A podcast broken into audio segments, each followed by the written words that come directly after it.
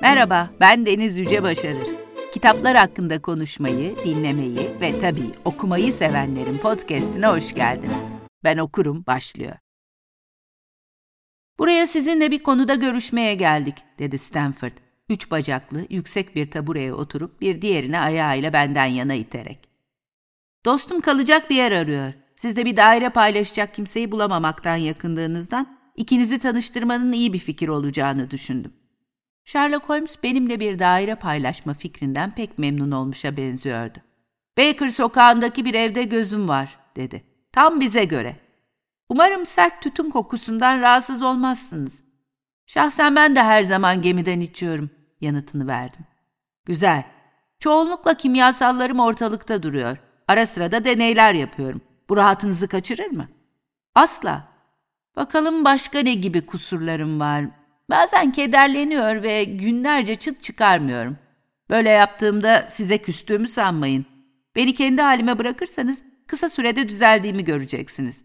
Siz ne gibi itiraflarda bulunacaksınız? İki kişinin birlikte yaşamaya başlamadan önce birbirleriyle ilgili en kötü şeyleri öğrenmesi iyi olur. Bu sorgulama karşısında güldüm. Yavru bir buldogum var, dedim. Ayrıca sinirlerim sarsılmış olduğundan gürültü patırtıya hassasım. Günün ortasında uyandığım bile oluyor ve fevkalade tembelim. Saatim yerinde olduğunda ahlaksızlıklarım artıyor. Şimdilik temelde bunları sayabilirim.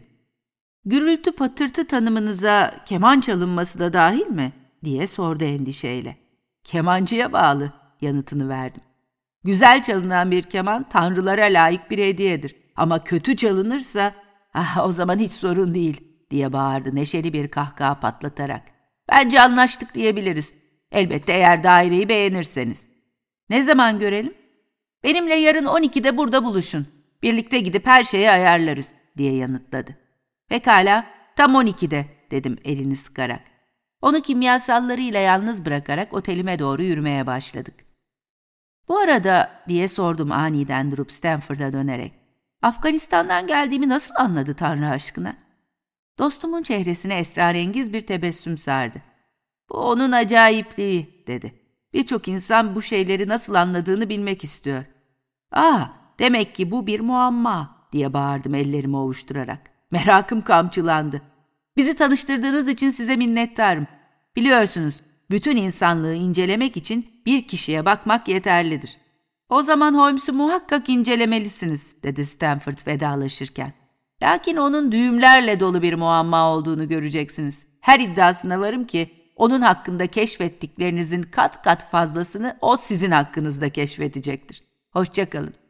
Güle güle, diye yanıt verdim ve otelime girdim.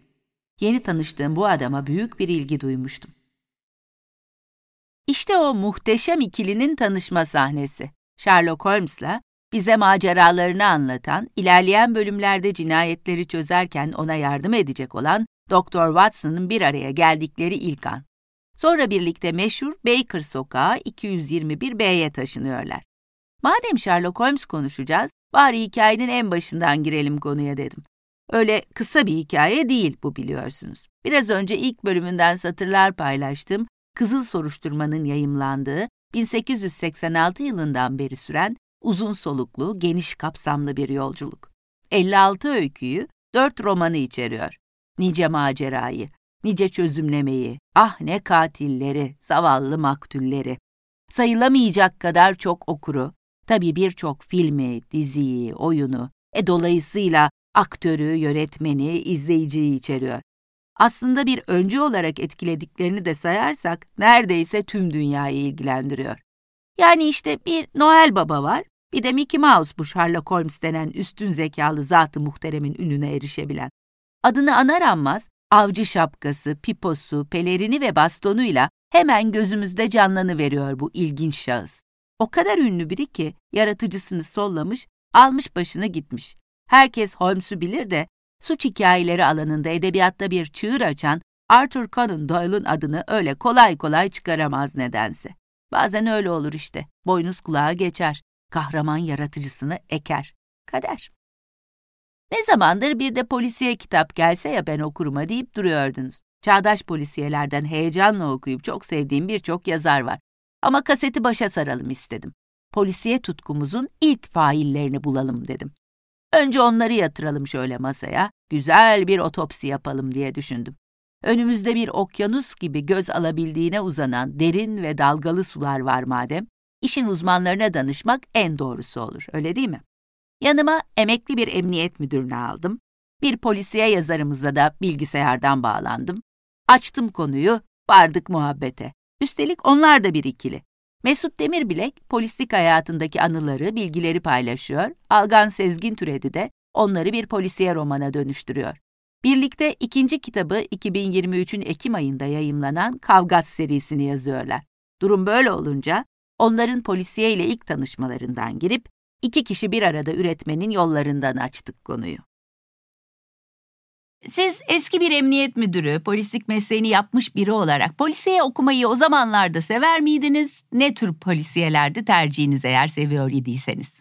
Polisiye okumayı severdim aslında çocukken. Çünkü ne olmak istediğime ben daha on üç yaşındayken karar vermiştim. O yıllarda ben yani yetmiş yedi yetmiş sekizli yıllardan bahsediyorum. Siyah beyaz televizyon döneminde hmm. e, bir Komiser Colombo ve Baretta denilen iki tane e, çok evet. sevdiğim dizi vardı. Hepimiz onlarla Hepimiz, büyüdük galiba. Evet, onlarla büyüdük. Onlara bayılıyordum. Hem Komiser Colombo'nun aklını seviyordum. Baretta'nın o hareketli ve zeka dolu olayları çözmesine bayılıyordum. Dedim ki ben bir gün muhakkak cinayet masası dedektifi olacağım. O yıllarda vermiş olduğum karar oydu. Tabii ki o dönem içerisinde Sherlock Holmes'un bazı hikayelerini okudum mu? Evet okudum. Fakat araya bir sekiz yıllık bir dönem dönem girdi. İşte polis kolejine hmm. girdim. Polis kolejinde ve polis akademisinde sekiz sene. Kitap açısından aslında fakir olduğum bir dönem olduğunu söyleyebilirim. İşte o zamanki Türkiye'nin şartları çok fazla böyle romanlarla ilgilenmenin pek mümkün olmadığı dönemlerdi maalesef.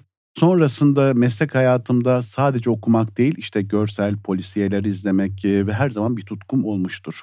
Ama bu işte çok iyi bir polisiye takipçisi olduğumu söyleyemem. Bir anlamda da tabii mesleğinden dolayı her gün o hikayeleri yaşadığın için. Hı hı. Çünkü her gün sokakta o hikayelerden birisini yaşıyorsunuz zaten. Ondan dolayı çok fazla olduğunu söyleyemem. Polisiye tutkum sonrasında başladığını söyleyebilirim. Cinayetleri bıraktıktan sonra, cinayet çözmeleri bıraktıktan sonra. Özlediniz herhalde. Evet, bir anlamda ondan sonra olduğunu söyleyebilirim. Algan Bey, sizin için durum nedir? Siz nasıl polisiye yazarı oldunuz? Gençliğinizden beri polisiyelere tutkun muydunuz? Gençliğimden beri polisiye tutkundum. Ben iflah olmaz ölçüde polisiye ve bilim kurgu hayranıyım. Çocukluğumdan beri işte Komiser Colombo'lar vesairelerle başlıyor bu şeyler zaten. Küçük yaşta saat dört yaşımda falan anneannem bana okumayı öğretti. O zamanki Texas Tom Mix'ler, Gırgır'lar vesaire o, o tip o zamanın yayınlarıyla ortaokulda doğru polisiye ilk defa okudum. Ortaokul yaşlarındaydım. Ondan sonra devam etti. Yazarlık kısmı çok sonra geldi. Hiç benim polisiye yazar ya da herhangi bir şekilde yazar olmak gibi bir hayalim yoktu. Yani benim en büyük hayalim çizgi roman yapmaktı. Grafik tasarım mezunuyum ben zaten.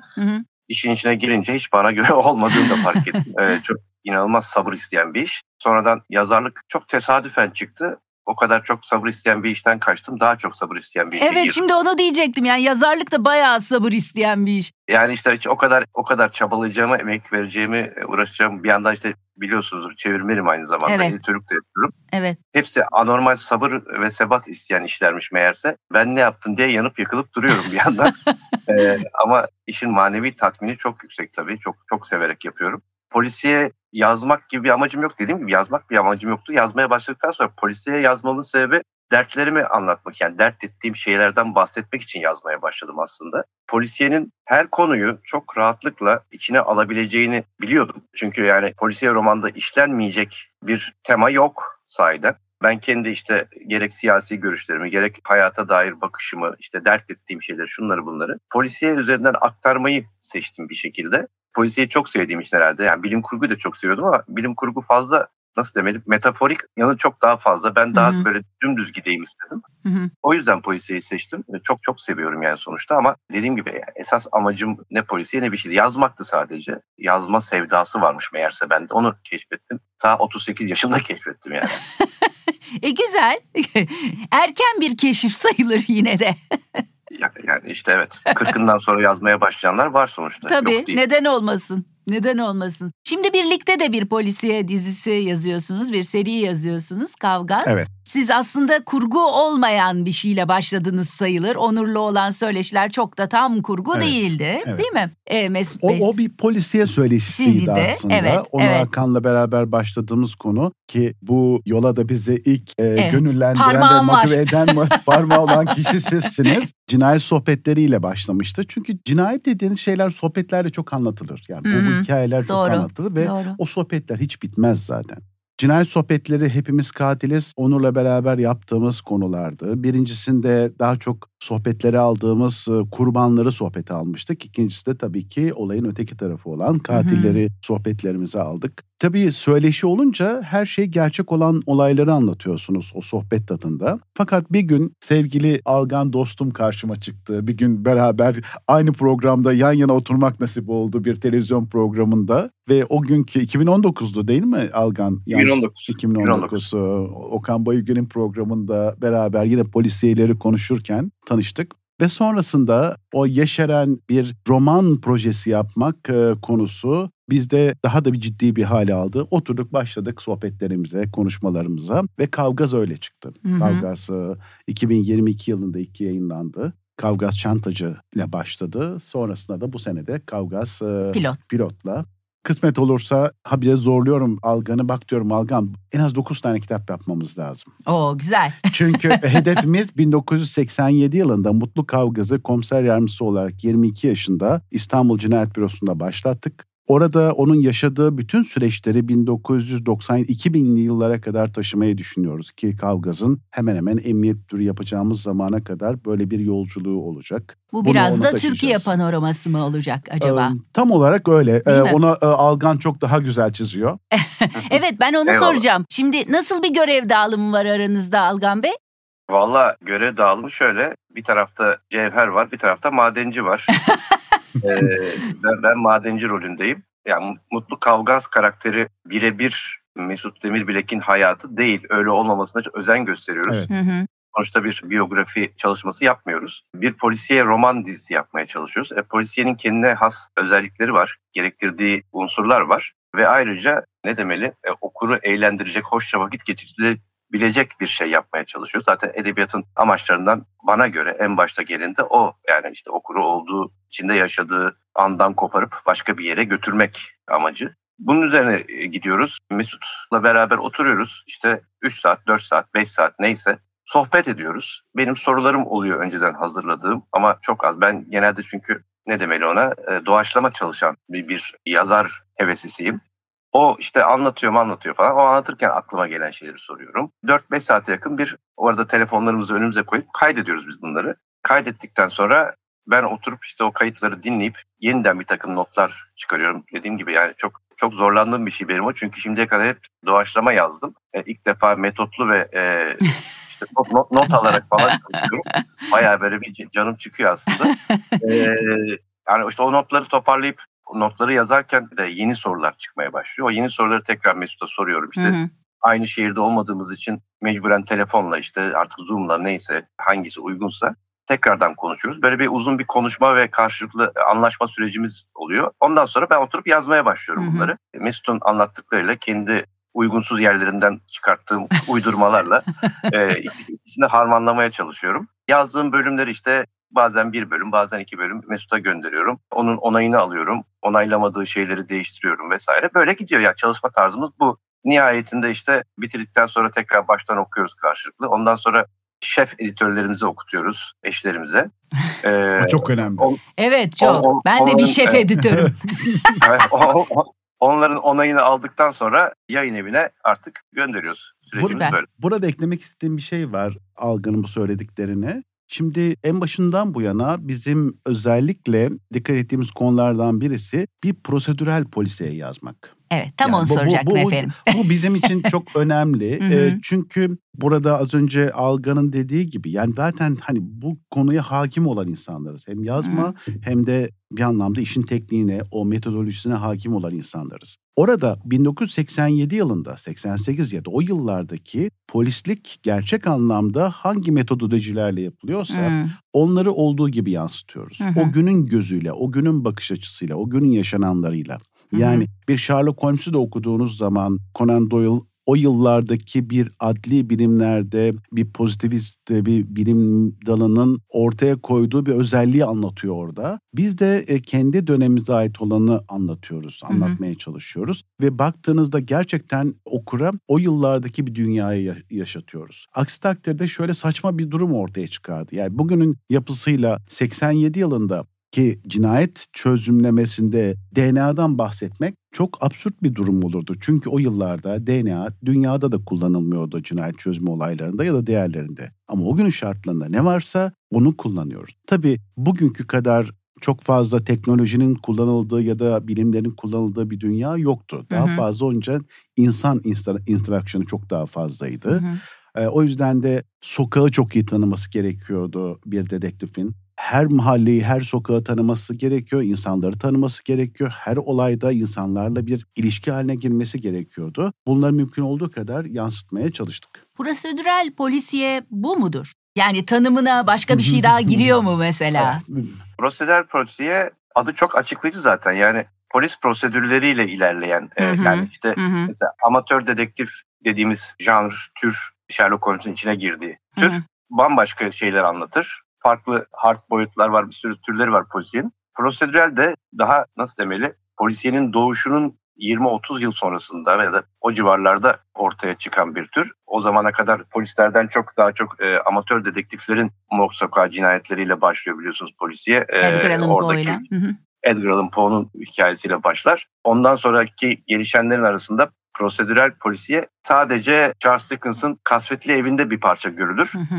Polis yöntemlerinin uygulanması yani. Prosedürel polisiye polis yöntemlerinin uygulanması demek. Adım adım işte bürokrasisinden, evrak işinden, delil toplamasından, sorguların yapılmasından, bunların hepsinin belli kuralları vesairesi vardır. Ona göre ilerleyen polisiye demek aslında. Diğerlerindeki gibi daha ne denir serbest hareket edilen bir şey değil. Hı hı. Belli kalıplara, yani polisiyenin kendi kalıpları içinde zaten hareket ediyorsunuz. Bir de onun üzerine polisliğin kalıplarını koyarak hareket ediyorsunuz. Prosedürel polisiyenin ayırt edici tarafı o yani polis yöntemleriyle hareket etmek. Hı hı. Ve o günün şartlarında. Hı hı. Yani işte yani, hangi tabii, tabii. dönemi anlatıyorsanız o dönemin şartlarındaki prosedürleri yansıtmanız son derece önemli. Yani Kavgaz'ı biz başlattığımızda seksen yedi yılı, seksen yedi yılındaki şartları oraya yansıtırken zaman içerisinde iki binli yıllara gelecek ve o zamanlar çok daha farklı prosedürleri görmeye ya da metodolojileri görmeye başlayacaksınız. Anladım. Bu anlamda Sherlock Holmes'e bir prosedürel polis diyemiyor muyuz? Yani tam diyemeyiz işte. Çünkü sonuçta prosedürel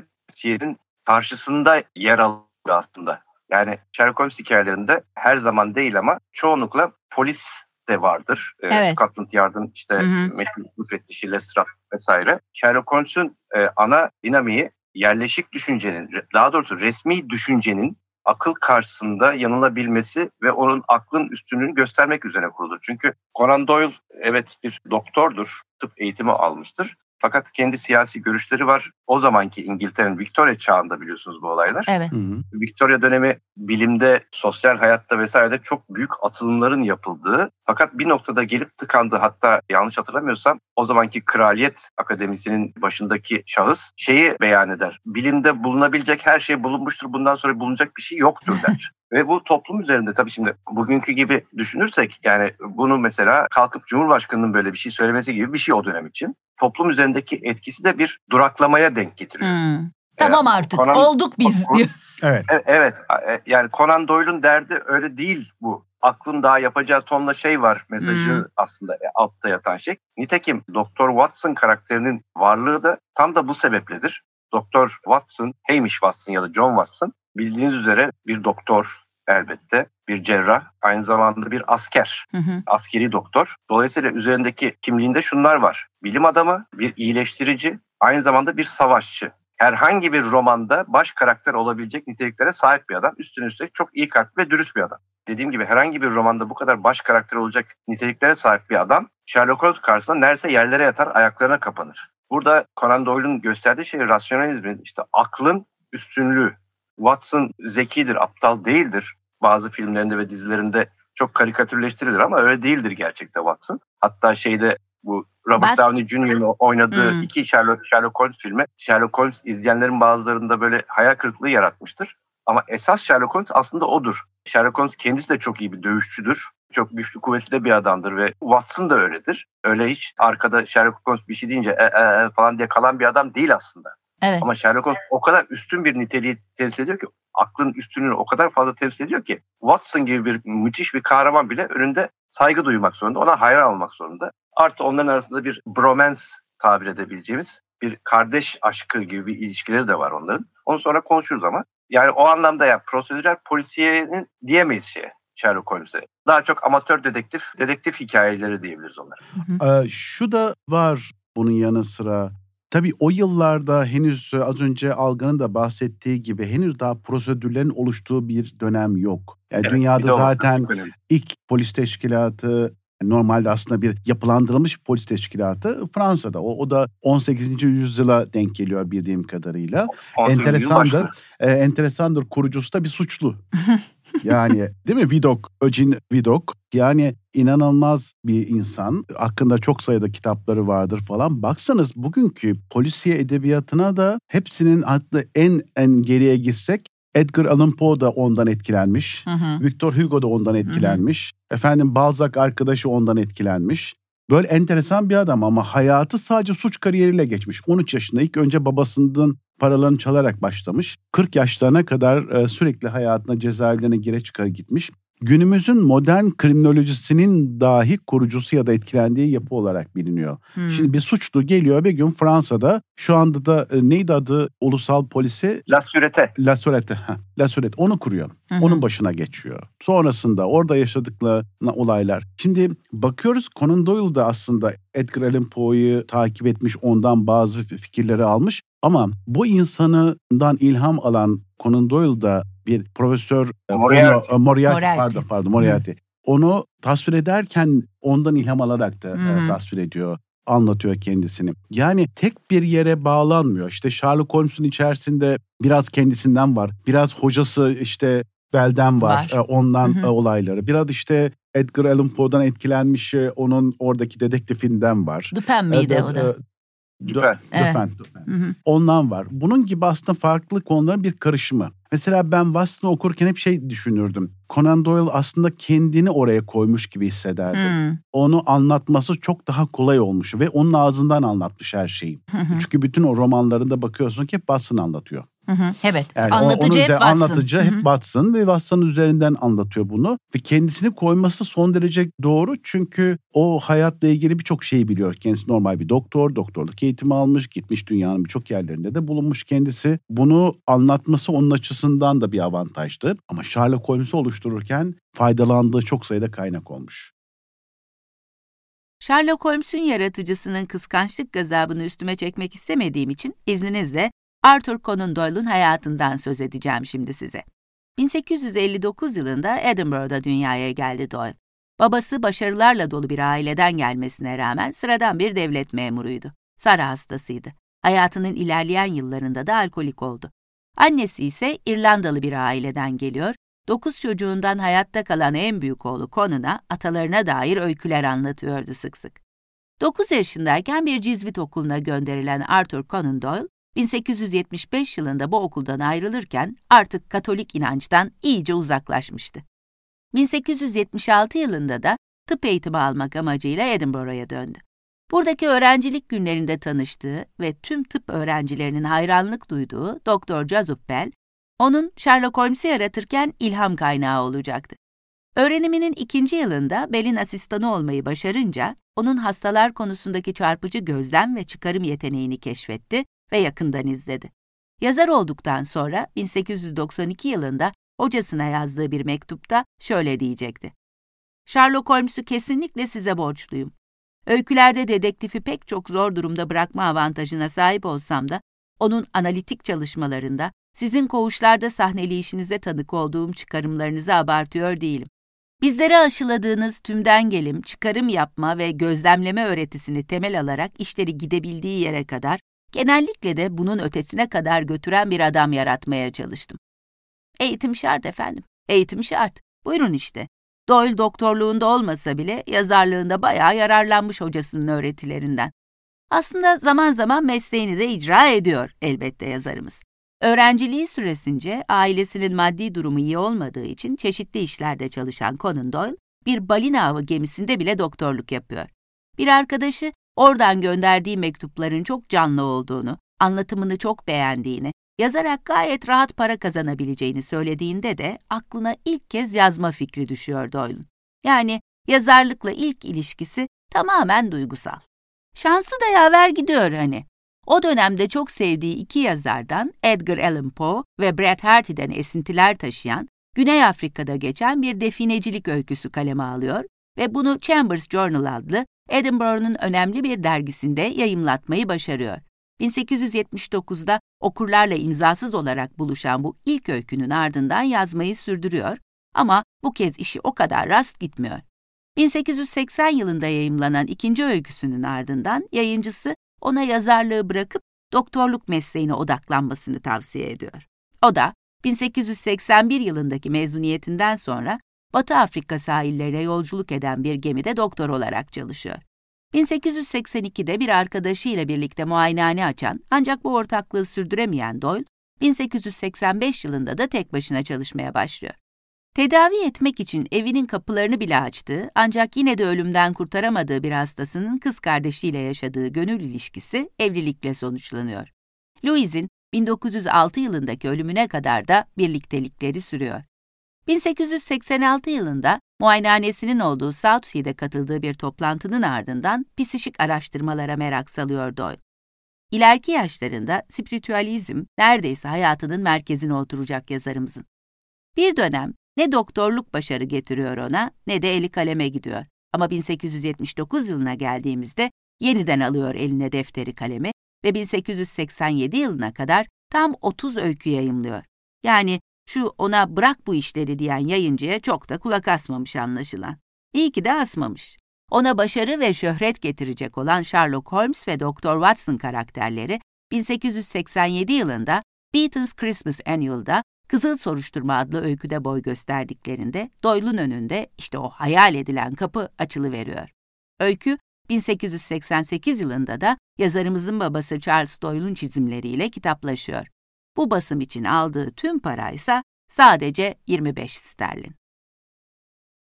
Sherlock Holmes'un karakterini biraz tarif edelim desek. Önce mesela Algan Bey ne dersiniz? Nasıl tarif edersiniz Sherlock Holmes'u siz? Valla Sherlock Holmes deyince zaten sonradan Sidney Paget'ın yaptığı illüstrasyona hmm. e, kafamız gitmeden olmuyor. Yani tabii. Fiziksel olarak işte uzun boylu, kartal gagalı, sert çeneli falan filan böyle biraz ince yapılı uzun boylu neyse. Ama karakter olarak Sherlock Holmes nasıl demeli? Aslında içinde bulunduğu dünyaya fazla geldiğini fark edip çok hassas bir adam bir kere. Kırılgan bir adam. Çok yüksek bir zekaya ve muhakeme yeteneğine sahip. Ve bu hani şeydir ya, fındık kabuğuna sığmama vaziyeti onunki. Hmm. Ve dünyayla kavgaya gireceğine kendi içine kapanıp bildiği şeyi, sevdiği şeyi yapmaya kendini yönlendirmiş bir adam. Yani görünürde işte son derece soğuk, şudur budur, aslında içi kaynayan, fırtınalar kopan bir adam ve onları bastırmaya. Burada bir hemen parantez açıp şunu söyleyeyim. Dediğim gibi ben bir bilim kurgu hayranıyım. En sevdiğim şey de bizim çocukluğumuzda hepimizin seyrettiği Uzay Yolu dizisi. Oradaki bir mister Spock karakteri vardır. mister Spock aslında Sherlock Holmes'tür. Duygularını bastıran, sadece mantığa güvenen ve olayları tamamen mantık kullanarak çözmeye ve yorumlamaya çalışan bir karakterdi. Doğrudan Sherlock Holmes'ten alınmıştır ve ben karakteri de çok severim. Neyse, parantezi kapatalım. Yani böyle bir adam Sherlock Holmes. Aslında çok iyi yürekli, çok sevmeye, sevilmeyi isteyen bir adam. Fakat dünyanın haşinliği ve tırnak içinde aptallığı karşısında kendini kapatmak durumunda kalmış. Watson'la ilişkisi zaten burada çok önemli. Watson bir anlamda ona hem işte Türkçesi maalesef çok kullanılan bir şey değil, sounding board denir ya. Yani karşılıklı fikir teatisi yapacak ama aslında kendi fikirlerini söyleyip onun yankısını duymak istediği kişi Watson. Oradan yankısını aldığı kişi Watson. Watson'ın işte kitaplarda söylediği çok alakasız şeyler olur. Onlar aslında Sherlock Holmes'un elemek istediği fikirlerdir mesela. Hı hı. Ve orada aralarında muazzam bir sevgi bağı vardır aslında. Çok iyi bir arkadaşlık hikayesidir aynı zamanda. Hatta geçenlerde Stephen King'in yazdığı bir Sherlock Holmes hikayesi çevirdim ben. Yani orada o kadar güzel yazmış ki Stephen King. Çevirirken gözlerim doldu onların birbirlerine hı. duyduğu sevgiyi anlatırken. Ya böyle bir adam Sherlock Holmes. Çok iyi bir adam. Çok zeki bir adam ve dediğim gibi işte dünyanın haşinliği ve aptallığı karşısında kendini korumaya çalışan bir adam aslında. Koruma duvarları yüksek bir adam. Sherlock, son yapılan meşhur Benedict Cumberbatch'in oynadığı Sherlock dizisinde Sherlock kendisi için high functioning sosyopatlar, yani işte ne?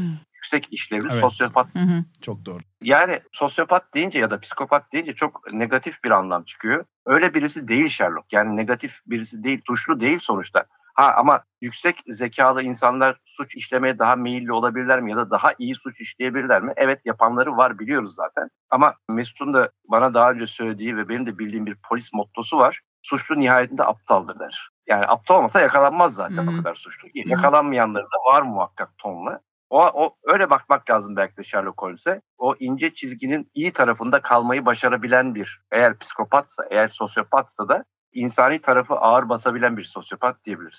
Mesut Bey, ee, sizce? Ş- şöyle bir, ben de teknik açıdan bazı hmm. özelliklerini anlatmak istiyorum Sherlock Holmes'ün. Bir kere tam bir tümden gelim ustası. Hmm. Yani araştırmaları ya da baktığı konulara tümden gelim yöntemiyle ulaşıyor. Ya her şeyi genel olarak görüyor. Sonra ele ele ele ele bütün olasılıksızlıkları ortadan kaldırıyor ve en olası olan sonuçla direkt gerçeğe ulaşıyor. Şimdi bunu yapmak gerçekten çok zor bir olay. Bunu ne zaman yapmak zorundasınız? Eğer elinizde hiçbir delil, belge, bilgi falan yoksa, ki o zaman var olduğu zaman tüme varımla gidersiniz. Yani tüme o, o şekilde ulaşmaya çalışırsınız. Oysa onun inanılmaz bir fotoğrafik hafızası var. O tümden gelim özelliğiyle beraber olaylara, o aynı zamanda da o fotoğrafik hafızası, hı hı. ki herkeste olmayan bir şeydir. Bir anlamda sosyopatlarda ve psikopatlardaki önemli özelliklerden birisidir bu. O yönleri kuvvetlidir genelde bu tarz insanların. O yüzden de katılıyorum sosyopat kelimesine. Bunları kullanır ve Watson'a baktığımızda o tam aslında o tüme varımcıdır. O yüzden daha normaldir. Bir konu vardır, oradan bilinmeye ulaşmaya çalışır. Sherlock Holmes'ün enteresan bir şekilde bütün her kitabında ya da filmde uyuşturucu kullandığını görürüz. Evet. İşte morfin kullanır, kokain kullanır, ona benzer ve bunları olduğu her yerde falan filan da bırakır. Aslında bundan rahatsızlık duyduğu dönemler vardır. O bir anlamda bunu vermiş olması, yine o yıllara bakmak lazım. Yani bugünkü gibi evet, düşünmemek lazım. Yani o yıllardaki bir kokain kullanımı ya da morfin kullanımı daha farklı algılanıyordu. E sonrasında işte... Ne anlamda farklı? Yani şöyle, morfin kullanır. Zaten savaştan gelen insanlar zaten morfin hmm. kullanırlardı. İşte İngiltere hmm. o zaman üzerine güneş batmayan imparatorluk, Afganistan'dan gelmiş Watson. Oradaki işte gelen askerler, şunlar bunlar müsaade edilirdi. O zaman günümüzdeki gibi algılanmıyordu uyuşturucu kullanımı. Bu açıdan baktığımızda belki de o aşırı hiperaktif bir yapısı da var. O hmm. hiperaktif yapısını dengelemek için morfin kullanıyordu ya da buna benzer uyuşturucuları kullanıyordu. Elinden hiç düşürmediği bir piposu var. Evet. O piposu aslında bir anlamda, ben amaç sadece tütün içmek değil, e, zaman zaman da işte herhalde başka e, uyuşturucuları onunla beraber piposunu da kullanıyordu. Herhalde biraz yoğunlaşmakla da ilgili bir şey. Bravo. Çünkü bazı yani, hikayelerinde evet, evet, onu da söyler ya, yani o duman bile onun fikren yoğunlaşmasını sağlıyor. Ya da keman çalmak. Evet, keman gibi, çalmak evet. da onu Hı-hı. aynı şekilde yoğunlaştırıyor. Yani Hı-hı. bulunduğu ortama yoğunlaştırıyor. Tabii o çizilen bütün çizimler onu öyle bir resmetti ki, işte avcı şapkası, pelerini, efendime söyleyeyim piposu, aa, piposu o işte ince uzun bir insan. O model zaten artık bir herkesin göz önünde bir figür yarattı. Hı hı. E, hala da kullanılır işte, işte o şapkayı ya da pelerini yapsın. Ha, Sherlock Holmes dünyanın her yerinde artık bunu bilirler. Bir başka konuda işte Baker Street iki yüz yirmi bir B. Yani bu hikayelerde ve romanlarda öyle artık oturdu ki herkesin kendi bildiği bir ev, bir sokak, bir yer, adres haline geldi. Benim mesela hiç unutmadığım yerlerden bir, hala da onun müzesi vardır, evet, biliyorsunuz. Evet. Ee, orada gerçekte öyle bir şey olmamasına rağmen. Evet. Sonra, gerçekte öyle evet, bir numara evet. ve şey yok aslında. Orası yaratılmış fiction. Tabii ki. Tabii, tamamen. Tam, şey. Tamamen. Hı-hı. Mesela abisi çıkıyor ya bir romanda. Evet. Aa, abisi de aslında aynı özelliklere sahip. Abisi nerede çalışıyor? O işte devlette, Britanya'da. O da istihbarat örgütüne çok yetkili birisi. Hı-hı. Ama en az onun kadar birbirlerine çok benziyorlar. Abisi de, her ikisi de bunu direkt gösteriyor. Böyle hayatından böyle farklı farklı kesitler olduğunu düşünüyorum. Sonra şey benim için önemliydi okuduklarımda. Moriarty'nin bu Profesör James Moriarty, evet, daha evet. doğrusu o kötü adam. Çünkü hı hı, bir hı. hikayede e, muhakkak kötü adama ihtiyaç var. Tabii. Ama Moriarty tek bir kişi değil. Aslında o kötülüklerin hepsinin başı gibi şekilleniyor. İşte bütün yeraltı dünyasının bir çete a, reisi, reisi gibi. Reisi, aslında mi? bütün kötülüklerin reisi. Çete reisinden de Hı-hı. daha ileride. Bir bütün kötülüklerin başkanı gibi bir modda verilmiş ve kendisine illüstrasyonları da çok enteresan. Aynı şeye benziyor. Orada Sherlock Holmes'a benzer illüstrasyonları var. Yine hikayelerinde onu öldürürse bütün dünyadan kötülüğü yok edeceğini düşünüyor Sherlock Holmes. Eğer o ölürse, ki orada hikayede zaten bu şekilde öldürmüş oluyor. Evet, bitiyor. Kendisi. Sonra tabii yeniden canlandırmak zorunda evet, kalıyorlar. Evet, sıkılıyor çünkü değil mi? Onlara da geliriz. Ben bu tütün ve uyuşturucu meselesini bir de Algan Bey'e sormak istiyorum. Siz ne düşünüyorsunuz evet, evet. bu konuda? Ben de o, o konuda küçük bir not düşmek istiyorum. O dönemlerde mesela arsenik ilaç olarak kullanılıyor. Hı hı. Yani bu günümüzdeki açılımları henüz çok fazla ortada değil. Daha çok işte Çinlilerin kurduğu işte afyon evleri falan var. Hı hı. Yani uyuşturucunun bugünkü anlamı o zamanki anlamından farklı. Nitekim onu da bir araya not edeyim istiyorum. Karl Marx'ın meşhur "din toplumların afyonudur" sözündeki afyon aslında uyuşturucu olmaktan ziyade geçici bir ağrı kesici anlamı taşır. Yani sıkıntılardan geçici olarak ilaçtır yani sonuçta. Hı hı. O dönem için bunlar hep ilaç olarak görülüyor. Tütün kullanımı zaten çok Amerika'nın keşfinden sonra gelişen bir şey. Ama bu keyif verici maddelerin vesairenin kullanımı bugünkü ima ettiği şeylerin hepsini içermiyor o zaman. Yani tabii ki zararlı olduğu bir takım şeyler falan biliniyor ama ne bileyim mesela işte Freud bile kullanıyor değil mi bu şeylerinde evet. e, tedavilerinde evet. hastaları yaparken. Hatta meşhur bir yetmişlerde yapılmış bir film vardır. yüzde yedi çözelti gibi çevirebiliriz. seven percent Solution diye. Burada Sherlock Holmes uyuşturucu bağımlılığından dolayı sanrı gören bir kişidir. Ve Profesör Moriarty normal sıradan bir matematik hocasıdır. Moriarty Sherlock Holmes'u kendisine kara çalmakla itham eder, şikayet eder ve Sherlock Holmes tedavi için Freud'a götürülür. ee, yani bu da hoş bir şeydir, fikirdir, o da hoş bir filmdir. Kısacası keyif verici maddeler, uyuşturucu, alkol zaten hani genel geçer kabul görmüş bir şey. O dönem için, o dönemin şartlarında bakmak açısından söylüyorum önemli. Yani işte Sherlock Holmes bir uyuşturucu bağımlısıydı. Evet, uyuşturucu bağımlısıydı ama bugün anladığımız şekilde bir uyuşturucu bağımlısı değildi. Mesut'un da söylediği gibi işte piposundan kemanına hepsi onun sıradandan sıkılan aklının harekete geçmesini sağlayan, geçmesi için kullandığı şeyler aslında. Yoğunlaşmak için kullandığı şeyler. Önünde açılan kapıdan içeri, kızıl soruşturmadan sonra bin sekiz yüz seksen dokuz yılında bir gerilim, bir de tarihi romanla girer Doyle. bin sekiz yüz doksan yılındaysa Lippincotts magazinde tefrika edilen, böylece Amerikalıları Sherlock Holmes ve dostu Watson'la tanıştıran Dörtlerin işareti gelir. Aynı yılın sonunda da bu roman kitaplaştırılır. bin sekiz yüz doksan bir yılında Strand magazinde ilk Holmes öykülerinin yayımlanmasıyla birlikte de çok satan kitapların arasına girecektir Dörtlerin işareti. Bu arada Conan Doyle doktorluk mesleğine hala devam etmektedir.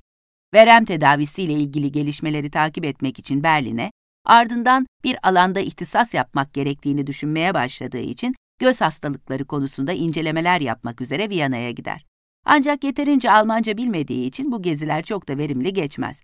bin sekiz yüz doksan bir yılının Ocak ayında karısı Louise'le birlikte İngiltere'ye döndüklerinde her ne kadar hala aklında muayenehane açma fikri olsa da fark eder ki kapısında pek öyle hasta kuyrukları oluşmayacaktır. Tam da bu sıralarda George Newnes adlı bir yayıncı yeni bir dergi çıkarmaya karar vermiştir. Harper's ya da Scribner's adlı Amerikan dergilerine örnek alan bu yayının ismi Strand Magazine olur. Strand, diğer İngiliz dergileri gibi tefrika yayınlamaktan yana değildir. Dolayısıyla kısa öykülere yöneleceklerdir. Ve bu fikir hemen tutar. İlk sayı üç yüz bin adet satar. Bu, o güne kadar dergi piyasasında görülmemiş bir rakamdır. bin sekiz yüz doksan birin sonbaharına gelindiğinde derginin editörüne içinde iki hikaye olan bir mektup gönderilir. Editör çok heyecanlanarak soluğu patronun odasında alır. Sonraları o günü şöyle anlatacaktır. Onun Edgar Allan Poe'dan beri gelmiş en büyük öykücü olduğunu hemen fark ettim. Bay Newnes'in odasına koştuğumu ve öyküleri onun önüne fırlattığımı hatırlıyorum. Karşımızda yeni ve yetenekli bir öykücü vardı. Olay örgüsündeki ustalığı, üslubunun berraklığı, öykü anlatmadaki kusursuzluğu gözden kaçacak gibi değildi. Editörü bu kadar heyecanlandıran o iki öykü, Bohemya'da Skandal ve Kızıl Saçlılar Kulübü'dür. Bu öykülere Strand dergisinde Sidney Paget adlı bir ressam çizgileriyle hayat verecek, zihinlerdeki Holmes ve Watson tiplemelerini o yaratacaktır. Bu işbirliği de ta bin dokuz yüz beşe Paget'ın ölümüne dek sürecektir. Peki okurlara bunca yıldır bu kadar cazip gelmesinin, yani bir Mickey Mouse tanıyoruz, bir Sherlock Holmes'a, dünyada en çok tanınan figürlerden evet, biri olmasının evet. temel sebeplerinden biri nedir sizce Mesut Bey? Önce size sorayım. Ya ben dediğim gibi ilk Sherlock Holmes hikayelerini okumaya başladığımda on iki on üç yaşlarındaydım. Hı hı. O zaman da bana çok cidden bir heyecan veriyordu. Şimdi bazı işte polisiyeler vardır. Ya bunu ancak yetişkinler okuyabilir ve anlayabilir. on iki yaşındaki bir çocuğun dahi anlayabileceği derecedeki güzel hikayeler. Hı hı, yani hı. E, alanı bir kere çok büyük. Yani işte on iki yaşındaki okuma yazma bilen herkesin anlattığı ettiği bir hikaye türüyle yazılıyor. Yazım dilleri o şekilde. Ben birinci olarak bu olduğunu düşünüyorum. İkincisi de heyecan duygusu her insanda, kadında, erkekte, her insanda vardır. Bir şeyi çözmek ya da bir olayı çözebilme yeteneğine sahip olmak. Eğer bu da doğru, güzel bir dille anlatıldıysa insanlar bundan keyif bir alıyorlar. Bir bulmaca çözmek evet, gibi e, değil mi? Bulmaca çözmek gibi, bunu keyif alıyorlar. Yani düşünün, o yıllarda yaşamış bir hikaye var. O anlatılıyor. Yıl olmuş iki bin yirmiler. Hmm. E, biz o yıllarda çözülmüş olan hikayeden zevk alıyoruz. Yani o bize bir heyecan veriyor ve tatmin ediyor. Bunu bugün hala sağlıyorsa işte sebeplerinden birisi budur. Hı hı. Bugün bunu yapabiliyor anlamına geliyor. Hı hı. Ben hani on iki yaşındayken aynı zevk alıyordum. Şimdi de okuduğumda, hatta defalarca okuduğum Sherlock Holmes kitapları vardır. Ne bileyim yani defalarca dinlemişim. Hatta buraya bile gelmeden öncesinde sırf e, espri olsun diye Storytel'den şeyi açtım. Kızıl Dosya'yı açtım. Girerken onu dinledim. Tamam, bir kez arabada. Daha hatırlayayım. Ya hayır hatırlayayım. Aslında biliyorsunuz tabii, işte Watson'la ilk tanışması evet, öyledir evet, evet. falan, bunu bilirsin. Ama onları dinlemek, etmek, bir sesli kitapta dinlemek de şu anda doğru. Çok hoşuma gitti. Gelirken bile onu okudum. Algan Bey sizce? Valla ben başka bir şey söyleyeceğim. Büyük bir zeka söz konusu, müthiş bir kahraman söz konusu ve zevk aldığımız yerde genelde kahramanla özdeşleşmeyi önemli bir yer tutar e, diyelim. Fakat Sherlock'la özdeşleşmek çok zor.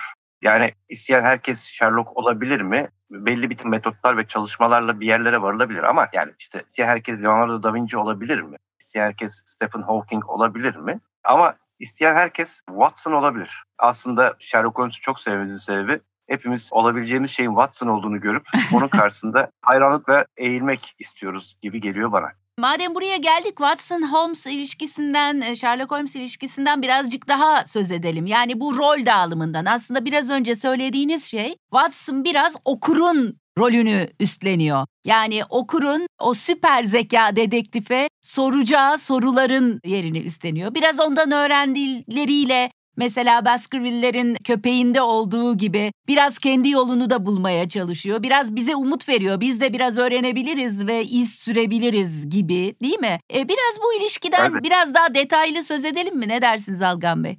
Tabii. Şimdi dediğim gibi yani karşısında saygıyla eğilmek arzusu duyduğumuz ya da bize onu duydurtan bir zeka var. Fakat dediğiniz gibi de Watson'ın da çeşitli yerlerde zeka parıltılarını gösterdiği ve işte e, ben de olabilirim, en azından bir şeyler yapabilirim e, hissini vermesi e, önemli. Watson'la Holmes dediğim gibi yani bir çok çok can dostlar. Hatta Watson, Mary Morrison'la evlendikleri Limirbe'den taşındığı zaman Sherlock Holmes'un çöküşü, işte e, hayal kırıklığı vesairesi evet. defalarca işlenmiştir. Yani sonuçta can dostunun da... E, bir de şöyle bir şey var şimdi. Sherlock Holmes hikayelerinde işte e, gizem çözme vesairenin yanı sıra çok güçlü bir mizah vardır. O mizah da özellikle Holmes ve diyaloglarda ve bazen de işte Holmes'un resmi polis görevlileri, restorat gibi müfettişlerle vesaireyle konuşmalarında, diyaloglarında çok ortaya çıkar.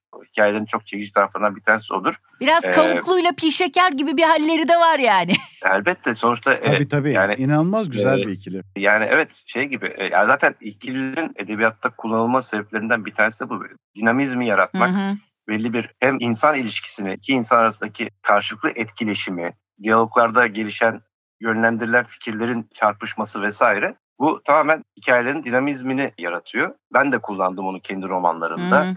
Yani tek tabanca kahramanlar genellikle iç seslerini dinleriz onların. Hmm. Ya da işte dışarıdan bir anlatıcı varsa e, onun iç sesini yansıtır bize. Ama ikililerde daha fazla beklenmedik şeyler çıkabiliyor. Sonuçta siyah beyaz değil her şey. O insan doğasının getirdiği tüm renkleri ikili kahramanlarda görmek daha mümkün ve yaratmak da çok daha hem mümkün hem de zevklidir. Watson dediğim gibi yani çok güçlü bir karakter aslında ve yani hepimizin olmak isteyebileceği ve çabalarsak da yani eğitim alarak işte bilim öğrenerek ya da işte mücadele etmeyi öğrenerek ya da işte askerlik öğrenerek şunu yaparak bunu yaparak ulaşabileceği bir yer. Öbürü ulaşabilmemizin çok daha kolay olmadığını içten içe bildiğimiz bir yer. Ve bu ikisinin çekişmesi, dostluğu, aynı zamanda birbirlerine inceden hakaretler etmesi, bunların hepsi aslında gerçek insan ilişkisinde, samimi insan ilişkisinde diyelim, yani arkadaşlar arasında, karı koca arasında vesaire olması gereken, olması çok güzel olan şeyler. Yani daha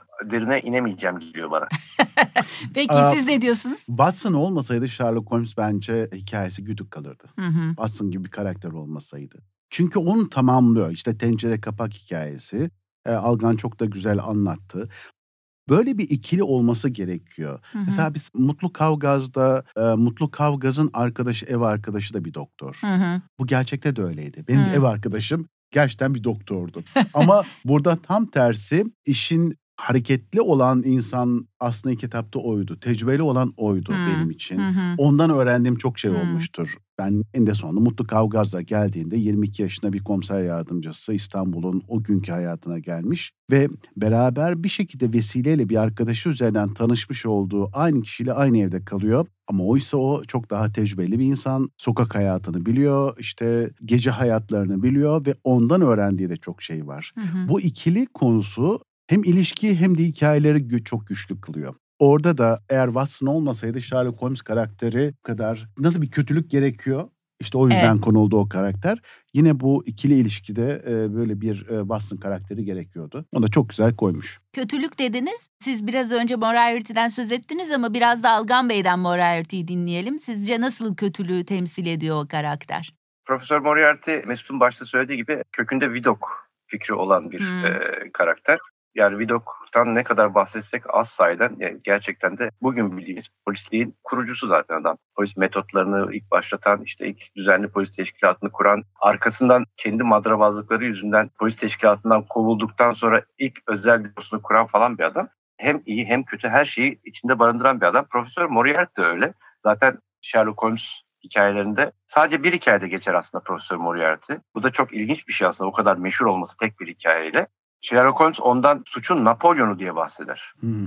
Ee, yani o karşısına kendisine denk birisini koyma ihtiyacı da var tabii sonuçta. Yani her şey üstesinden geliyor ama Moriarty'yi kolay kolay alt edemiyor ve sonunda yani kendi canı pahasına öldürmekten başka çaresi kalmıyor. Moriarty esasen evet suç dehası, bir matematik profesörü. Burada tekrar altı çizilen şey bilim ve akıl illaki. Yani şeyin karşısına, Sherlock Holmes'un denge olabilecek kişi işte göz dönmüş çılgın bir canavar, işte seri katil vesaire değil, bir bilim adamı. Hı hı. Hatta bunun yansımalarını günümüz popüler kültüründe çok böyle popüler olan Marvel filmleri, evet, e, çizgi evet. romanlar vesaire, o, oradaki kötü karakterlerin neredeyse hepsi bilim adamıdır. Hı. Neredeyse.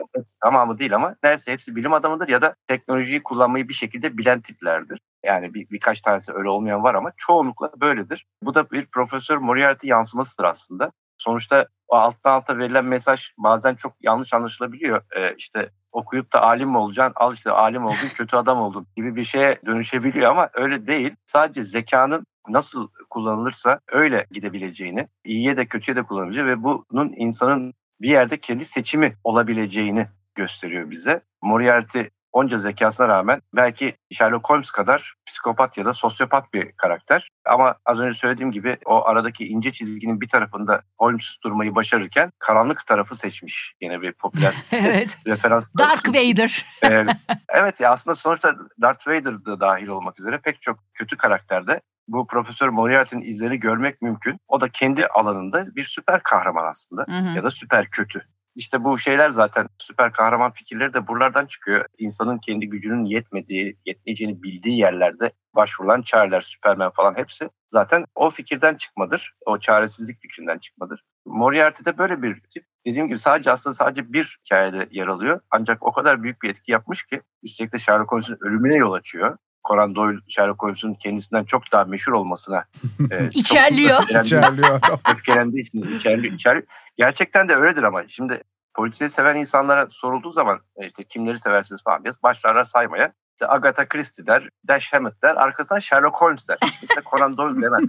Bir de başka ee, yani şeyler çok... de yazıyor aslında Conan Doyle ve onlar hani bugün neredeyse hiç kimse bilmiyor, bilmiyorum, ama Sherlock Holmes akıllarda. Aynen de öyle. Conan Doyle'un esas sevdası bilinmeyen dünyalar, Lost World Paranormal falan gibi böyle işte dinozorlu şunu bulundu. Daha sonra iyice büyüye müyüye de sarıyor kendisi. Evet, ee, ritüelliğe bayağı sarıyor. Hı-hı. Evet ve orada ciddi saçma sapan şeyler yapıyor. Yani hmm. kendini rezil edecek kadar saçma sapan yerlere gidiyor. Ama yani başka bir şey daha kanıtlamıştır belki bu da. Aklın mutlaka en üstün şey değilse bile, yani sadece akılla yetinmesek bile aklın ne kadar önemli olduğunu gösteriyor. Sonuçta Conan Doyle'dan geriye metafizik sevdası, kayıp dünyaları, dinozorları falan değil. Aklı en önde tutan Sherlock Holmes kalmış. Evet. Evet. Keşke o da başında bunu kabul etse. Kabul edip karakteriyle bir uzlaşmaya bak girseymiş. Ya mesela hiçbir zaman doktor kimliğiyle de ön plana çıkmamış hmm, Conan evet, Doyle. Yani evet, böyle başarılı bir doktor falan. Yo yo bir süre yapmış Hele, zaten değil kısa mi? Kısa bir süre yapıyor. Aslında Hı-hı. göz doktorluğu falan filan da gidip eğitimlerini alıyor Viyana'da ama yani o kadar tabi bir yerdeki yazısına şey yazar. Bir hastam bile olmadı der. Yani o kadar gidiyor kendine muayenehane açıyor evet, ama bir başarısız oluyor dair, o konuda da biraz. Başarısız oluyor. Çünkü şöyle bir algı da vardı. Ya işte Conan Doyle aslında kendisi çok iyi bir doktor, işte çok iyi bir adli bilimci ve benzeri konu olduğu rivayet edilirdi. Aslında alakası yok. Orada anlatmış olduğu kişi kendisi değil, oradaki kendi hocası, kendisinin yanında sekreterlik evet, yapmış ben. olduğu Joseph Wells. Evet. Sevgili Bay Sherlock Holmes, gerçekten de iyi bir iş çıkardınız. Beni tamamen kandırmayı başardınız. Yangın alarmını duyduktan sonraya dek hiç şüphelenmedim. Ancak sonra kendimi nasıl korunmasız hale düşürdüğümü anladım. Beni aylar önce sizin hakkınızda uyarmışlardı. Kral bir ajan tutarsa bu kişinin kesinlikle siz olacağını söylenmiş, adresiniz tarafıma iletilmişti. Buna rağmen öğrenmek istediğiniz şeyi size göstermemi sağladınız. Şüpheye düştükten sonra dahi böylesine tatlı, nazik bir rahip hakkında kötü şeyler düşünmekte zorlandım. Ama biliyorsunuz, ben de oyunculuk eğitimi aldım. Oyuncu kostümlerini ilk defa görmüyorum. Sık sık ben de bu kostümlerin sunduğu özgürlükten faydalanırım. Sizi izlemek üzere arabacıyı görevlendirdim. Üst kata koştum. Yürüyüş elbisesi olarak adlandırdığım kıyafetimi giydim ve tam siz ayrılırken aşağı indim. Sizi kapıya dek takip ettim. Böylece gerçekten de o ünlü Bay Sherlock Holmes'un ilgisini çeken biri olduğuma şüphem kalmadı. Daha sonra biraz düşüncesiz bir biçimde size iyi geceler diledim. Kocamı görmek üzere Temple'a doğru yola çıktım. Böylesine zorlu bir düşman tarafından takip edildiğimiz için ikimiz de en iyi çözümün kaçmak olduğunu düşündük. Bu yüzden yarın buraya geldiğinizde evimin boş olduğunu göreceksiniz. Fotoğrafa gelince, müşterinizin içi rahat olsun. Ondan daha iyi bir adamı seviyorum ve o da beni seviyor. Kral, zalimce haksızlık ettiği bendenizden hiç korkmadan canı ne istiyorsa onu yapabilir. Sırf kendimi korumak amacıyla fotoğrafı saklayacağım. Fotoğrafı gelecekte kralın yapabileceği herhangi bir şeye karşı beni daima koruyacak bir silah olarak muhafaza ediyorum. Kralın elinde bulundurmak isteyeceğini düşündüğüm bir fotoğrafı ardımda bırakıyor ve Bay Sherlock Holmes, size hürmetlerimi sunuyorum. Irene Norton, evlenmeden önceki soyadıyla Adler. Ne kadın ama, ah ne kadın ama diye bağırdı Bohemia kralı en sonunda üçümüz de mektubu okumayı bitirdiğimizde. Size ne kadar hızlı ve kararlı olduğunu söylememiş miydim? Takdir edilesi bir kraliçe olmaz mıydı? Benimle aynı sınıftan olmaması ne yazık değil mi? Tanıdığım kadarıyla hanımefendi gerçekten de majestelerinden çok farklı bir seviyede, dedi Holmes soğuk bir sesle. Majestelerinin işlerini daha başarılı bir biçimde sonuçlandıramadığım için üzgünüm. Tam tersine beyefendi, diye bağırdı kral. Bundan daha başarılı olmanız mümkün değildi. Onun verdiği sözün kutsal olduğunu biliyorum. Fotoğraf ateşe atılmışçasına zararsız şimdi. Majestelerinin böyle düşünmesine memnun oldum. Size çok büyük bir borcum var. Lütfen sizi nasıl ödüllendirebileceğimi söyleyin bana. Bu yüzük, parmağından pırlanta bir yılan yüzüğü çıkarıp Holmes'un avucuna yerleştirdi. Majestelerinde bundan daha çok değer verdiğim bir şey var, dedi Holmes. Adını söyleyin yeter. Bu fotoğraf. Kral şaşkınlıkla ona baktı. Irene'in fotoğrafı, diye bağırdı. Eğer istiyorsanız elbette alın. Majestelerine teşekkürlerimi sunuyorum. O zaman bu konuda yapabileceğimiz başka bir şey yok. Size çok güzel bir sabah diliyorum. Başıyla selam verdi, kralın kendisine uzattığı ele bakmadan arkasını döndü ve benimle birlikte eve doğru yola çıktı. Biraz da Sherlock Holmes'un kadınlarla ilişkisine gelelim. Biraz sıkıntılı bir nokta bu. Çok. Bir tek İren Adler var aslında. The evet, kadın. Evet. Yani önemli kadın karakteri olarak. Onun dışındaki kadın karakterler hep ikinci planda. Mesut evet. Bey bu konuda ne diyeceksiniz? İşte Bohemia'da Skandal değil mi? Orada bir evet, opera evet, sanatçısı. Aslında onu hani kadının fiziksel özelliklerinden çok aklından dolayı. Evet. Hani o akıl ve zekası. Onu bir anlamda şöyle, yenen bir kadın bir anlamda, çünkü. Evet evet yani ondan dolayıydı. Aynı şey kötülükte olduğu gibi. Hı-hı. İşte Moriarty'nin de daha çok o fiziksellikte, cinsellikte ve diğer noktada değil. O hayranlığı noktasındadır. Hayranlığıyla İrene Adler'i hani aşık olma kelimesi doğru değil bence orada. Öyle hmm. bir aşık olma değil orada verilmiyor. Ama onu alt edebilen tek kadın da o. Siz ne dersiniz Algan Bey? Kadın karakterler ya mevzunda. Gene aynı şeyi söyleyeceğim. O dönemin şartlarına göre bakmak lazım. Victoria çağında malumun haliniz kadının adı yok evet. gibi bir durum var. Hmm. Ee, bu suffragette kadın hakları hareketlerinin daha yeni yeni yeşermeye başladığı hmm. zamanlar. Yani kadının o zamanki yeri zaten hikayelerde de görürsünüz. O döneme ait diğer hikayelerde de görürsünüz. Çok çok çok toplumda bugün sıkıntısını çektiğimiz seviyelerde dolaşıyor. O açıdan Irene Adler ortaya çıktığı zaman Sherlock'un ona hayranlık duymaması zaten mümkün değil. Çünkü dönemin kadın stereotipinden çok farklı bir insan. Erkeklerin de o dönemki beklemediği şeyleri yapıyor. Yani o dönemde mesela bir kadının bilim alanında ya da edebiyat alanında şöhrete ulaşmış, başarıya ulaşmış kadın sayısı biliyorsunuz ki o dönemlerde çok fazla değil. Marie Curie bile, yani biraz daha sonra gerçi Marie Curie ama sonuçta o meşhur Einstein'ın da bulunduğu bilim adam fotoğrafında sadece tek kadın vardır. Hı hı. Marie Curie vardır sadece. O yüzden Irene Adler orada bir sembol aslında. Kadının olması gereken, ulaşması gereken yeri gösteriyor bir yandan. O dönem için son derece sıra dışı birisi olması da Sherlock'un ona yani tırnak içinde aşık oluyor aslında. Yani Sherlock sonuçta aseksüel birisi değil, kadın düşmanı da değil. Sadece işte az önce bahsettiğim şeylerden dolayı haşin, gaddar ve tırnak içinde aptal dünyanın içinde kadınlar da var. Onlardan da kaçmak zorunda hissediyor kendisini, uzak durmak zorunda hissediyor kendisini. Çünkü göreceği zararları da biliyor. Yani hani aşk acısı işte vesaire gibi şeylerin neler olabileceğini rahatlıkla etrafında gördüğü şeylerden tümden gelimle çözebilecek kapasitede bir adam. O yüzden de çözmüş ki ama onun o bariyerlerini vesaire yıkmayı başaran kadın zaten işte İngilizcesinde the woman'dır o. Evet. Ee, yani tek kadındır o yani. Onun karşısında işte duramıyor bir yerde yani. O da çok şey ama esas oradaki verilmek istenen mesaj bana göre tabii. Conan Doyle onu bilinçli mi yaptı onu tabii bilmem benim mümkün değil ama dönemin düşünce tarzına çok aykırı bir şey oradaki. Bence sahiden Britanya'daki yerleşik düzenin birçok şeyini eleştirdiği gibi belki de kadının yerini de Irene Adler vasıtasıyla eleştirmiştir. Umarım öyledir. Victoria Çağı dedik. Victoria Çağı deyince aslında Victoria Çağı'nın sadece kadınların konumu ve yeri anlamında değil, Victoria Çağı'nın bir türlü detayına da özellikle açıklamalı kitaplara baktığımız zaman Hı-hı. belki okuyup geçiyoruz ama birçok detayına da vakıf oluyoruz değil mi Sherlock Holmes'ler sayesinde? O tabii tabii. Yani o bir tarafta şeyini de görüyoruz. Aslında o pozitivizm de başlamış. Hı-hı. Artık pozitif e, bilim dallarının etkisini görmeye başlamışız. Hı-hı. Sanayi devri başlamış. Bir anlamda Avrupa'da, İngiltere'de onların etkilerini görmeye başlamışız. Tabii doğal olarak işte işçi hareketleri, sanayi devrimiyle gelen insanların yaşantı, değişiklikleri, sabah, öğlen, akşam bunun gibi değişimler de yer alıyor. Bunların da hepsini aslında bu hikayelerde ve romanlarda bir bir görmeye başlıyoruz. Hı hı. Benim aslında sadece görmediğim tek bir şey vardır bu hikayelerde.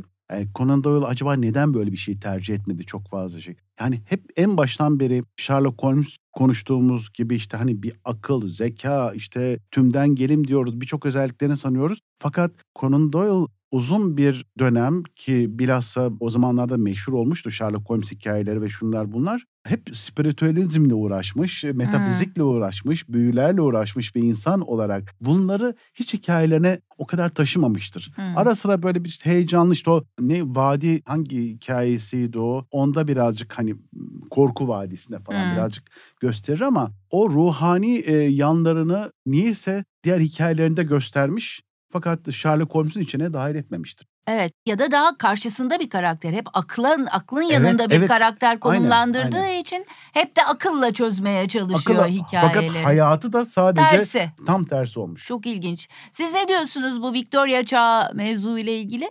Yani evet, çok ilginç bir dönem. Dünyanın pek çok şeyin değiştiği dönem. İşte sanayi devriminin arkasından kentleşmenin başladığı, kentli nüfusun hmm. yoğunlaştığı, kırsaldan kente geçiş, işte fabrikaların kurulması vesaire. Yani kahvaltı fikri bile o döneme ait bir şey. Hmm.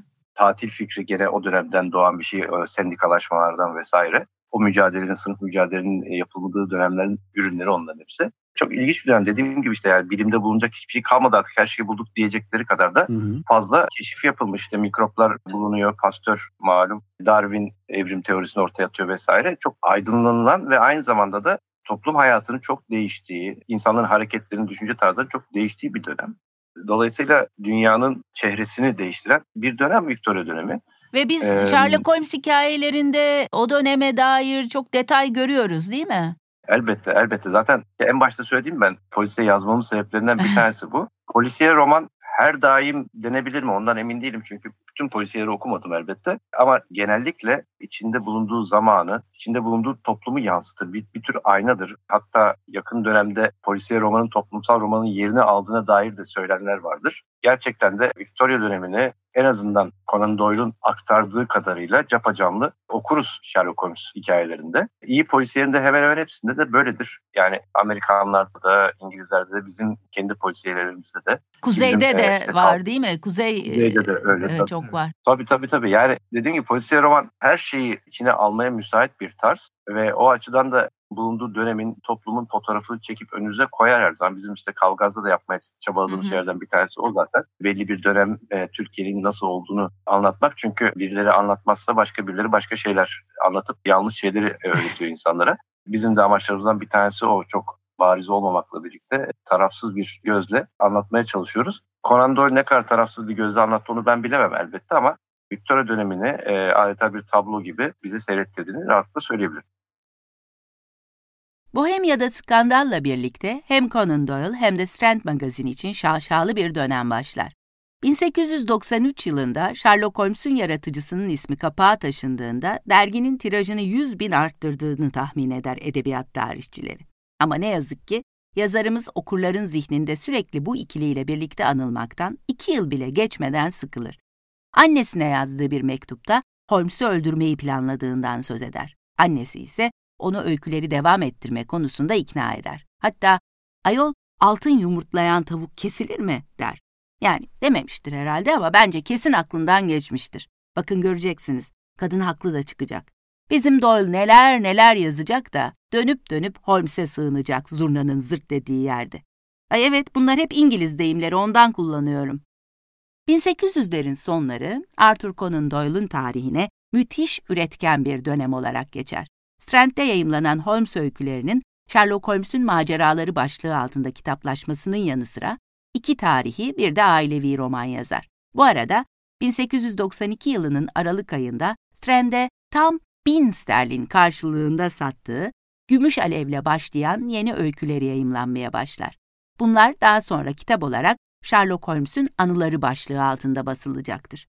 bin sekiz yüz doksan üç yılının Aralık ayında da Son Muamma adlı öyküyle biter bu yeni yolculuk. Ama son öykü okurları büyük bir şaşkınlık, hatta keder içinde bırakmıştır. Çünkü Doyle sonunda emeline ulaşmış, Sherlock Holmes'u öldürmüştür ve hiç pişman değildir. Şaşkın. Daha sonraları okurların iddia ettiği gibi bunun bir cinayet değil, bir nefsi müdafaa olduğunu yazacak. Hatta şöyle diyecektir: ben onu öldürmemiş olsam mutlaka o beni öldürecekti. Strand dergisi de bu ölümden en çok etkilenenlerdendir. Son Muamma'daki sonu görür görmez yirmi bin okur aboneliğini iptal eder. Conan Doyle Holmes'u bile isteye öldürmüştür ama özel hayatında da beklenmeyen ve istenmeyen bir ölümün gölgesi dolaşmaktadır. Karısı Louise'in verem olduğunu öğrenmiştir. Çift acı sonu geciktirmek için yollara düşmüş, kaplıca kaplıca gezmektedir. bin sekiz yüz doksan beşte kuru havanın Louise'in ciğerlerine iyi gelmesini umarak Kahire'ye giderler. Doyle orada yeni bir romanın araştırmalarına başlar. Mısır ordusu ve Sudanlı dervişler arasında savaş patlak verdiğinde Westminster gazete için muhabirlik yapar. bin sekiz yüz doksan altıda İngiltere'ye döndükten sonra tarihi romanlar üretmeyi sürdürür. bin sekiz yüz doksan yedi yılında Jean Lecky adlı genç bir hanımla tanışır, aşık olur. Ancak eşinin bin dokuz yüz altı yılındaki ölümüne kadar bu ilişki gizli devam edecek, çift ancak bin dokuz yüz yedi yılında evlenecektir. Bu arada Doyle, Sherlock Holmes hikayelerini yazmaya son vermiştir ama gelirinin büyük bir kısmını hala bu kitaplar sağlamaktadır. William Gillette adlı Amerikalı bir oyuncu, bu ünlü dedektifin öykülerinden özgürce yararlanan bir oyun yazmış olarak kapısını çaldığında, oyuna bir katkıda bulunmasa da afişe imzasını koymayı kabul eder. Gillette bu oyunla bin dokuz yüz otuz iki yılına kadar Amerika ve İngiltere'de tam bin üç yüz kez sahneye çıkacaktır. Onun ardından da profesyonel ya da amatör birçok topluluk onu sahneye taşıyacak, televizyon ve radyo kanalları da bu metinden yararlanacaktır. Ve tabii ondan sonra da birçok aktör Sherlock Holmes olarak arz-ı endam edecektir sahnelerde de, beyaz perdede de. İşte günümüzde Kenneth Branagh, işte Robert Downey Junior, hatta Benedict Cumberbatch bile. bin sekiz yüz doksan sekizde İngiliz ordusuyla birlikte Güney Afrika'daki savaşa katılmak ister Doyle. Ancak yaşı ve kilosu nedeniyle kabul edilmez. Bunun üzerine Cape Town'daki bir hastaneyi denetleme görevini kabul eder ve burada yaşadıkları onu çok etkiler. Savaştan sonra İngilizleri eleştirenlere karşı cansiperane savunmaları, hatta bu konuda bir kitapçık yazması sonucunda Unionist Parti adayı olarak parlamento seçimlerine katılması yönünde teklif alır ama seçimi kaybeder. bin dokuz yüz bir yılında büyük ihtimalle maddi sorunlarından ötürü Strand Magazine'e bir korku öyküsü önerir. Allah'ın işine bakın ki bu öyküde yine karşımıza o eski dostlar çıkacaktır. Sherlock Holmes ve doktor Watson. Baskerville'lerin Köpeği dergide yayımlanmaya başladığında bin dokuz yüz bir yılının Ağustos ayıdır. Baskerville'lerin Köpeği ya da Tazısı en sevilen romanlarından biri olacaktır. Hatta bin dokuz yüz iki yılında göğsüne taktığı şövalyelik nişanının bile sebebi olarak gösterilir. Strand'le yeni öyküler için anlaşma imzalar. Ancak ileride Sherlock Holmes'un dönüşü olarak kitaplaştırılan bu öyküler okurlar tarafından eskileri kadar sevilmez. Bir kayıkçının Doyle'a Son Muamma'ya gönderme yaparak söylediği şu sözler yazarın bir makalesinde de yer alacaktır.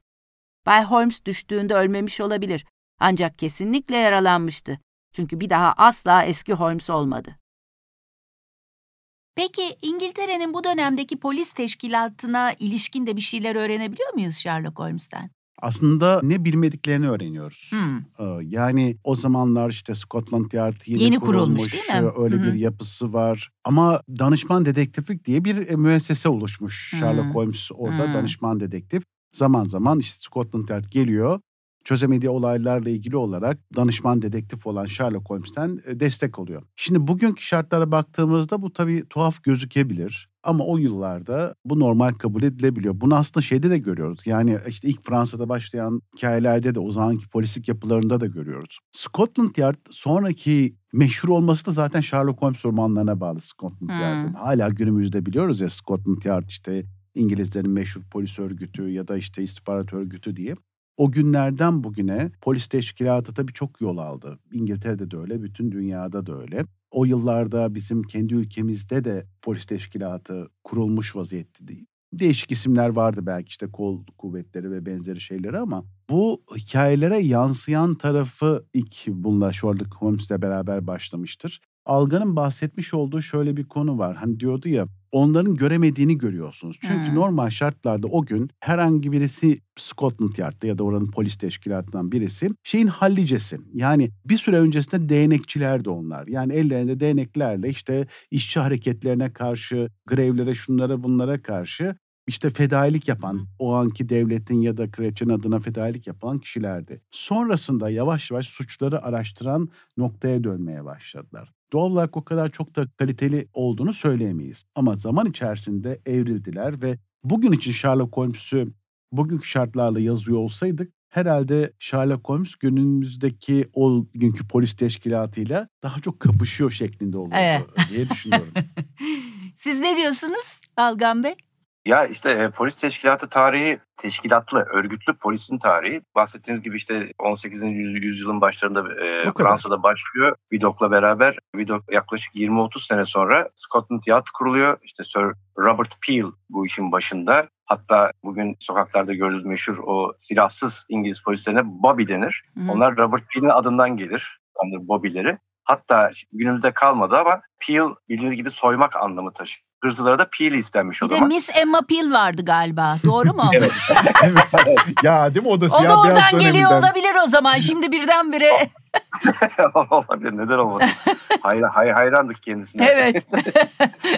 Teşkilatlı polislerle polisiye edebiyat arasında ciddi bir karşılıklı ilişki vardır. Hı hı. Onu da burada değinelim istiyorum. Malum ilk resmi olarak kabul edilen ilk polisiye hikaye Morg Sokağı Cinayetleri. Edgar Allan Poe'nun meşhur eseri, çok da güzel bir polisiyedir. Paris'te geçer.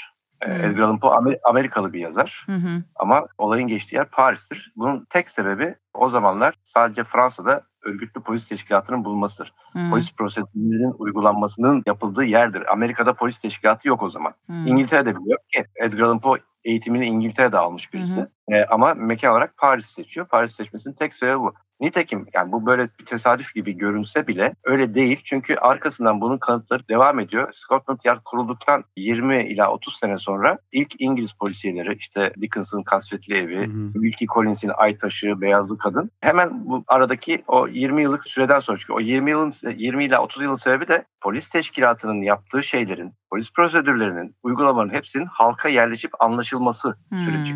Hadi ikisi böyle oldu. Başka örnek var mı? Var. Bizim polis teşkilatımızın kurulmasından yirmi ila otuz sene sonra ilk Türk polisiye romanı Esrar Cinayet çıkıyor. Hı hı. Gene aynı şekilde Rusya'da polis teşkilatı var ama merkezileştirilmesinden sonra Karamazov Kardeşler çıkıyor. Karamazov Kardeşler polisiye romandır. Hı hı. Suç ve Ceza suç romanıdır mesela. Karamazov Kardeşler polisiye romandır. Böyle örnekler arka arkaya konunca örgütlenmiş polis teşkilatının yaptığı şeylerin halkın anlamasının sonucunda edebiyatta da yansıması ortaya çıkıyor diyebiliriz. Evet. Yani işte ne bileyim, mesela biz bir e, yakın dönemine geçip pandemi geçirdik. Evet. Bütün dünyayı sarsan müthiş bir sıkıntıyı yaşadık hep beraber. Pandemiyi doğru anlatan, pandemiden kaynaklanan edebiyatın da belki günümüzün teknolojik hızından dolayı yirmi otuz sene sürmeyebilir ama pandemiden belki beş sene, on sene sonra ortaya çıkacağına eminim ben şahsen. Bir örnek olarak Peki, şey de şey... vermek istiyorum Algan. Mesela siber suçlar, siber suç kavramı ya da adli bilişim suçu kavramı daha iki bin iki iki bin üç yıllarında ortaya hmm çıkmıştır bu kavram. Ama daha yeni yeni işte aradan bir yirmi sene geçmiş, yeni yeni şu anda siber suçlarla ilgili romanlar yazılmaya başlandı. Ya da kitaplar yazılmaya başlandı. Bir sindiriyor e, demek ya, tabii, ki. Tabii insanlar toplum önce bunu anlıyor. Yani bir suç olarak kaldırıyor. Tabii tabii toplum onu sindiriyor. Toplumun üyesi olan yazarlar da buradan bir şeyler çıkartıyor. Sanal alemin ilk başlaması işte yetmişli yıllarda o işte Amerika'da DARPA'nın kurduğu birbiriyle konuşan bilgisayar sisteminin ortaya çıkışından, tabii teknoloji bir şeyleri hızlandırdığı için on küsür sene sonra bizim Matrix diye bildiğimiz o meşhur filmin temel alındığı Neuromancer kitabı ilk defa yayınlanıyor. Yani buna, bunlara o kadar çok örnek verebiliriz ki İkinci Dünya Savaşı bittikten sonra İkinci Dünya Savaşı'nı çok iyi anlatan filmler. Tabii. İşte ne bileyim e, Soğuk, Soğuk Savaş kırk beşte başlıyor. En iyi casus romanları altmışlardan sonra başlıyor. Evet. Gibi. Evet. Hep böyle bir arada böyle bir ilişki var. Toplum bir şeyi özümsüyor, ne olduğunu anlıyor, ondan sonra doğru yorumlamaya başlıyor. Evet. Polisi içinde Ayşe Gülterli. Kayıkçının beğenisini kazanamadıysa da Sherlock Holmes ilgi görmeyi sürdürdü elbette. Conan Doyle da ilk eşinin ölümünden sonra girdiği depresyonun ardından biraz da Charles Dickens'a özenerek sanki bir süre toplumsal adaletsizlikleri ortadan kaldırmaya adadı kendini. bin dokuz yüz on yılında bir yandan nefret edip bir yandan zor zamanlarında sarıldığı karakteri Sherlock Holmes'un hikayelerini yeniden yazmaya başladı. Yine Strand'de yayımlattı. Ama ona rakip bir karakter yaratmaktan da geri durmadı ve bin dokuz yüz on ikide çıkan Kayıp Dünya'yla Profesör George Challenger'ı tanıştırdı okurlarıyla. bin dokuz yüz yirmi yedi yılında son Sherlock Holmes öyküsüne kadar bu hep böyle sürüp gitti. Bazen spiritizmacılık egemen oldu Doyle'un hayatında, bazen dedektiflik hikayelerini unutmak isteğiyle farklı türde kitaplar yazdı, hatta bilim kurguyu bile denedi, hayatını kaleme aldı, siyasi görüşlerini yazıya döktü. Ama ne kadar nefret etse de hep ilk göz ağrısına döndü. Fakat artık kalemi eski işlerliğini yitirmiş, kalbi yorgun düşmüştü. bin dokuz yüz otuz yılında da evinde ölü bulundu. Ölümünden beş gün sonra onun öte alemden yapacağı konuşmayı dinlemek için Royal Albert Hall'a tam altı bin kişi toplandı. Bir medyumun önderliğinde yürütülen buluşmada, medyum "O burada!" diye bağırdığında salondaki insanlardan hemen hemen hiçbiri varlığını hissetmemişti. Toplantıdan çıkarken herkes birbirine "keşke yaşasa da bu olayı Sherlock Holmes ele alsaydı" diyordu. Medyum hanım, değil Holmes'u, Watson'ı bile ikna etmekten çok uzaktı onlara göre. Uyumadan geçirdiği çoğu gece dışında genelde sabahları çok geç kalkan Bay Sherlock Holmes kahvaltı masasında oturuyordu. "Şöminenin yanındaki halının üzerinde durdum ve bir gece önce ziyaretimize gelen beyefendinin bıraktığı bastonu elime aldım. Penning Lawyer olarak bilinen yuvarlak topuzlu, ahşaptan yapılmış, şık ve kalın bir bastondu. Baş kısmının hemen altında, yaklaşık bir parmak kalınlığında gümüş bir şerit vardı. Üzerinde C C H'deki arkadaşlarından M R C S, James Mortimer'a şeklinde bir yazı kazılıydı. Tarih ise bin sekiz yüz seksen dördü gösteriyordu. Yaşını almış bir aile hekiminin kullanacağı cinsten bir bastondu. Görüntüsü asil, sağlam ve güven vericiydi. "Baston hakkında ne düşünüyorsun Watson?" Holmes'un sırtı bana dönüktü. Ben odaya girdiğimden beri orada olduğumu belli edecek hiçbir şey yapmamıştım. "Ne yaptığımı nasıl bilebildin? Bu gidişle arkanda gözün olduğuna inanmaya başlayacağım." "Arkamda gözüm yok ama önümde ayna gibi cilalanmış gümüş bir kahve fincanım var," diye cevap verdi Holmes. "Sorum hala geçerli Watson. Ziyaretçimizin bastonu hakkında ne düşünüyorsun?" "Maalesef dün kendisini göremedik. Ne işi olduğunu hiç bilmiyoruz. Bu yüzden burada tesadüfen bıraktığı bu baston bizim için büyük önem taşıyor. Şimdi seni dinliyorum. Bakalım ziyaretçimiz hakkında neler söyleyeceksin." Arkadaşımın yöntemlerini olabildiği kadar takip etmeye çalışarak "Bence" diye başladım söze. "Doktor Mortimer yaşı geçkin ve başarılı bir tıp adamı. Onu tanıyanların minnet göstergesi olarak ona bu bastonu hediye etmesi bana doktorun saygıdeğer bir insan olduğunu düşündürdü." "Güzel," dedi Holmes. "Mükemmel. Ayrıca yaptığım çıkarımlar doğrultusunda Mortimer'ın işi gereği zamanının çoğunu yürüyerek geçiren bir köy hekimi olduğunu da söyleyebilirim. Bu çıkarıma nasıl ulaştın? Özünde çok güzel bir baston olmasına rağmen şu anda o kadar yıpranmış görünüyor ki bir şehir doktoruna ait olabileceğini hayal bile edemiyorum. Bastonun ucundaki demir halka çok aşınmış. Bu tarz bir aşınma ancak bastonla çok yürünürse meydana gelebilir." "Kulağa şahane geliyor," dedi Holmes. "Bastonun üzerindeki yazıya gelince gördüğün gibi burada C C H'deki arkadaşlarından yazıyor. Bu kısaltmanın avcılıkla ilgili bir şey olduğunu tahmin ediyorum. Muhtemelen yerel bir avcılık kulübüne üyeydi ve buradakilere tıbbi yardım sağladı. Bunun karşılığında da üyeler doktora küçük bir jest yapmak isteyerek bu bastonu hediye etti." "Watson, gerçekten kendini aşmış durumdasın," dedi Holmes sandalyesini geriye doğru ittirip bir sigara yakarak. "Benim küçük başarılarıma odaklanıp kendi yeteneklerini görmezden geldiğini düşündüğümü söylemek isterim. Işık saçmıyor olabilirsin ama ışığı çok iyi iletiyorsun. Bazı insanlar belli bir dehaya sahip olmasalar da içlerinde dahileri harekete geçirme gücünü barındırırlar. Sevgili dostum, sana gerçekten çok şey borçluyum." Holmes daha önce benimle ilgili bu kadar sözü aynı anda sarf etmemişti. Ona duyduğum hayranlığa ve yöntemlerini kamuoyuyla paylaşma girişimlerime kayıtsız kalması beni çoğu zaman gücendirdiği için şu andaki sözlerinin bana keyif verdiğini itiraf etmeliyim. Holmes'un sistemini onun onayını kazanacak şekilde kavramış olduğumu görmek de ayrıca gurur vericiydi. Bastonu elimden aldı ve çıplak gözle birkaç dakika boyunca inceledi. Sonra yüzünde ilgi dolu bir ifadeyle sigarasını kül tablasına bıraktı, pencereye doğru yürüdü ve bu defa bastonu büyüteciyle incelemeye başladı. "Basit ama ilginç," dedi kanepenin en sevdiği köşesine dönerken. "Bu bastonun üzerinde bir ya da iki belirgin gösterge var. Bunlar bize çok sayıda çıkarım elde etmek için temel sağlıyor." "Atladığım bir şey mi var?" diye sordum kendimi fazlaca önemseyerek. "Açıkçası ben hiçbir noktayı gözden kaçırmadığımı düşünüyorum." "Sevgili Watson, üzülerek söylemek zorundayım ki vardığın sonuçların büyük bir çoğunluğu hatalıydı. Açık konuşmak gerekirse beni harekete geçirdiğini söylerken yanılgılarının beni doğruya yönlendirdiğini anlatmaya çalışmıştım. Tabii bu söylediklerinin tamamen yanlış olduğu anlamına gelmiyor." "Peki Algan Bey, size hemen bir yazar olarak şunu soracağım. Sizce Sherlock Holmes'un bu kadar tüm dünyada yaygınlaşmasının en önemli, en temel nedenlerinden biri de dilinin çok sade olup her dile kolaylıkla çevrilebiliyor olması mıdır?" yüzde bin beş yüz öyle. Sherlock Holmes romanlarının dört kısa romanı var, elli altı hikayesi var. Bu kadar büyük başarıya ulaşmanın sebeplerinden bir tanesi de Victoria döneminde kullanılan anormal ağdalı dilden çok uzak hmm. durmak.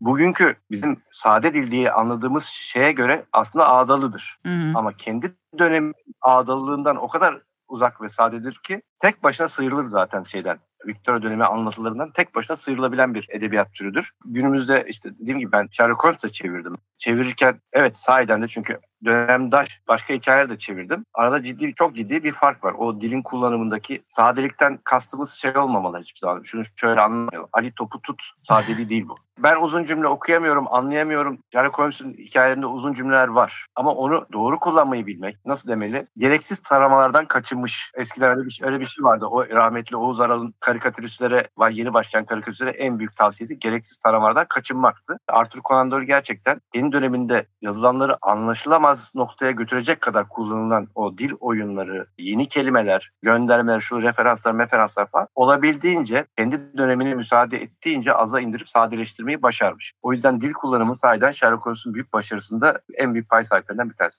Evet. Tanımlamalar, betimlemeler çok olmasına rağmen daha kolay, daha rahat hmm. anlaşılır tanımlamalar ve betimlemeler değil mi?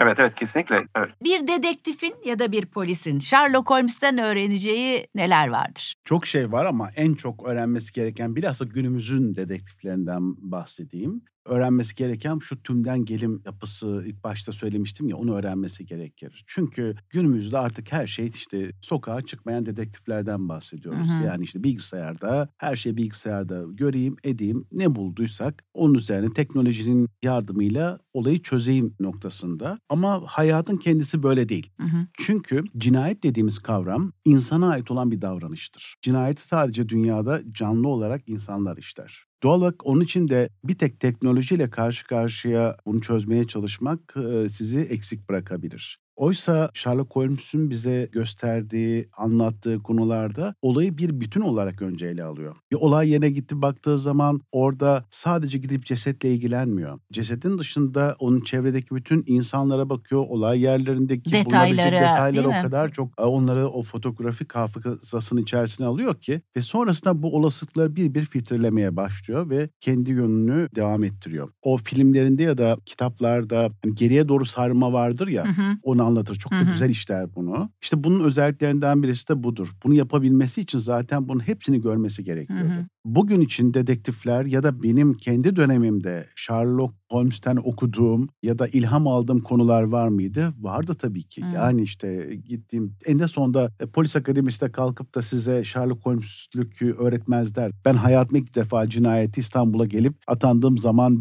kez cesedi gördüm hayatımda. Ama buna benzer konular ki bazı polisiyelerden de bunu öğrenmeye çalışırsın. Aslında orada sana o yaşanmışlığı gösterir, olması gereken konuyu gösterir. Herkesin mesela çok ilgisini çekmiştir değil mi? Bir C S I dizileri. Evet. İşte bir çıktı iki binli yılların başlarında gösterilmeye başlandı. Artık herkes C S I dizileri yapmaya başladı. Türkiye'de de işte Kanıt mesela yapıldı. İşte evet. e, Sevil Atasoy hocamız yaptı ya da diğerleri falan yaptı ama burada gösterilen o yöntemler sokaktaki polise de bir anlamda öğretici oluyor. Hmm. Yani bunları anlıyorsunuz, görüyorsunuz. Benim geçmişte tabii ki çocukluğumda Colombo'dan gördüğüm konular vardı. Paretta'dan öğrendiklerim vardı. Mesela Colombo'nun insanlarla konuşurken aslında olayla ilgili alakası olmayan sorular sorardı. Fakat onların içerisindeki bazı cümleler ve kelimeleri daha sonra kullanırdı. Bu çok enteresan bir teknik olarak gelirdi bana. Bunu da bütün olaylarında kullanmışımdır. Yani buna benzer konuları. E Sherlock Holmes'e de aynı şekilde gidip bakıyorsun. Şu anda bulunduğumuz odanın içerisinde aslında o kadar çok detay var ki. O detaylara bakarken biraz sonra çıktığınızda ya işte Deniz Hanım az önce aslında sizin suyunuz şu kadar bitmiş de buradan buraya gelmişti gibi bu detayları hatırlayabiliyor olmanız lazım. Bir de Sherlock Holmes'in enteresan konularından birisi gereksiz detayları kafasına hayatta tutmazdı. Hmm,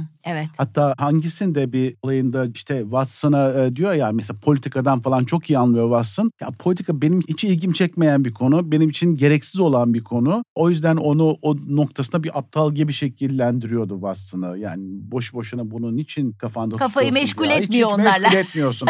Ama onun yerine bir kişinin işte yapmış olduğu bir işi hakkında bilgi sahibi olmak onun için çok daha değerliydi. Yani işte sokaktaki çöpçünün o çöpleri nasıl topladığına ait bir detayı öğrenmek onun için çok daha önemli Hı-hı. olabiliyordu. Hı-hı. Mesela bu da benim orada aldığım konulardan birisidir. Bu detaylara çok dikkat ederim. Hı-hı. Kafamda çok fazla şey barındırmam ama detay olabilecek ve ileride kullanabileceğim konuları her zaman kafamın bir tarafına not etmişimdir. Peki bir yazarın, bir polisi Polisiye yazarının Sherlock Holmes karakterinden ya da Conan Doyle'dan öğreneceği bir şeyler var mıdır? Neler vardır? Vallahi zaten onlar, onlar olmasa biz olmayız ki. Yani tabii. Onları okuyarak, işte Sherlock Holmes'u okuyarak, Ellery Queen'i okuyarak, Continental Op'u okuyarak, bu kahramanları okuyarak, yazarların yazdıklarını okuyarak öğreniyoruz bir sürü şey. Zaten en başta oradan başlıyor. Onlar olmasa biz olmayız. Kendi başımıza bir şey. Şeyin meşhur lafı vardır ya, Milan Kundera'nın. Avrupa romanı Don Quixote'la biter der.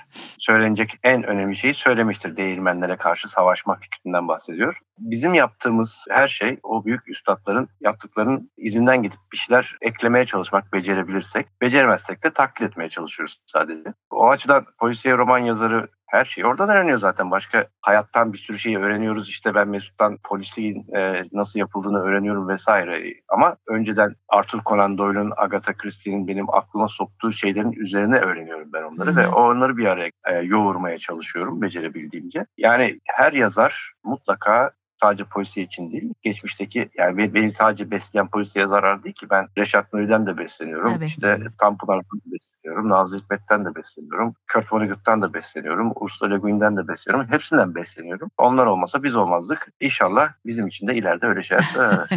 İnşallah efendim. Ama şunu, şunu eklemek gerekiyor. Evet. Algan'la bu konuyu çok konuşuruz çünkü. Bu copy paste yapmak anlamını taşımıyor. Tabii ki. Yani elbette. Maalesef mesela uzun bir süre polisiyelerimizi ya da polisiye derken bir de kitaplardan da bahsetmiyorum. Bu dizi filmler ya da hmm. filmlerimizde. Senaristlerimiz ya da yazarlarımız copy paste'e daha fazla bir yönelmek durumunda kaldılar. İşte bu o kadar uyumsuzluk yaratıyor ki yani. Işte Amerika'daki bir polisiye birebir oradaki o prosedürleriyle burası uyuşmuyor. Ve ondan sonra sırıtıyor. Yani Hı-hı. hiçbir zaman oradaki değeri vermiyor. Tamam, ondan etkileneceksin. Gayet güzel. Onları özümseyeceksin. Ama birebir alıp onu copy paste yapmayacaksın. Tabii yani Al, içinde bulunduğun toplumun gerçeğini de Tabii göz ardı öyle, etmeyeceksin elbette. Yoksa öteki türlü işte konuşmalarda şey yazmaya başlıyorlar. Tamam dostum, e, eyvah e, ahbap falan demeye başlıyorlar. Bu şekilde gülüyoruz sonrasında. Dublaj, dublaj, dublaj metinleri. metinleri oluyor. Adı Sherlock Holmes. İşi başkalarının bilmediği şeyleri bilmek. Başkalarının çözemediği muammaları çözmek. Watson'a göre suç tespitini o güne kadar hiç yapılmadığı bir şekilde bilime yaklaştıran kişi o. Yine yardımcısına göre bir sanat Holmes'un düşünce yapısı. Ve nasıl genç bir kadın güzelliğinin övülmesinden etkilenirse, o da sanatının yüceltilmesinden etkileniyor haliyle. Dünya üstündeki herkesten üstün olduğunu düşünüyor zaten. Tıkır tıkır işleyen beyni, keskin gözlem gücüyle ayrılıyor elbette diğer herkesten. Hem insan zihnini çalıştırmadan yaşayabilir mi? Ya da Holmes'un deyimiyle, insan başka ne için yaşar ki? Ha bir de şöyle diyor. İnsan, beyninin tavan arası bölümünü kullanılması muhtemel eşyalarla doldurmalı. Gerisini istediği zaman alabileceği biçimde bir sandık odasına kaldırabilir.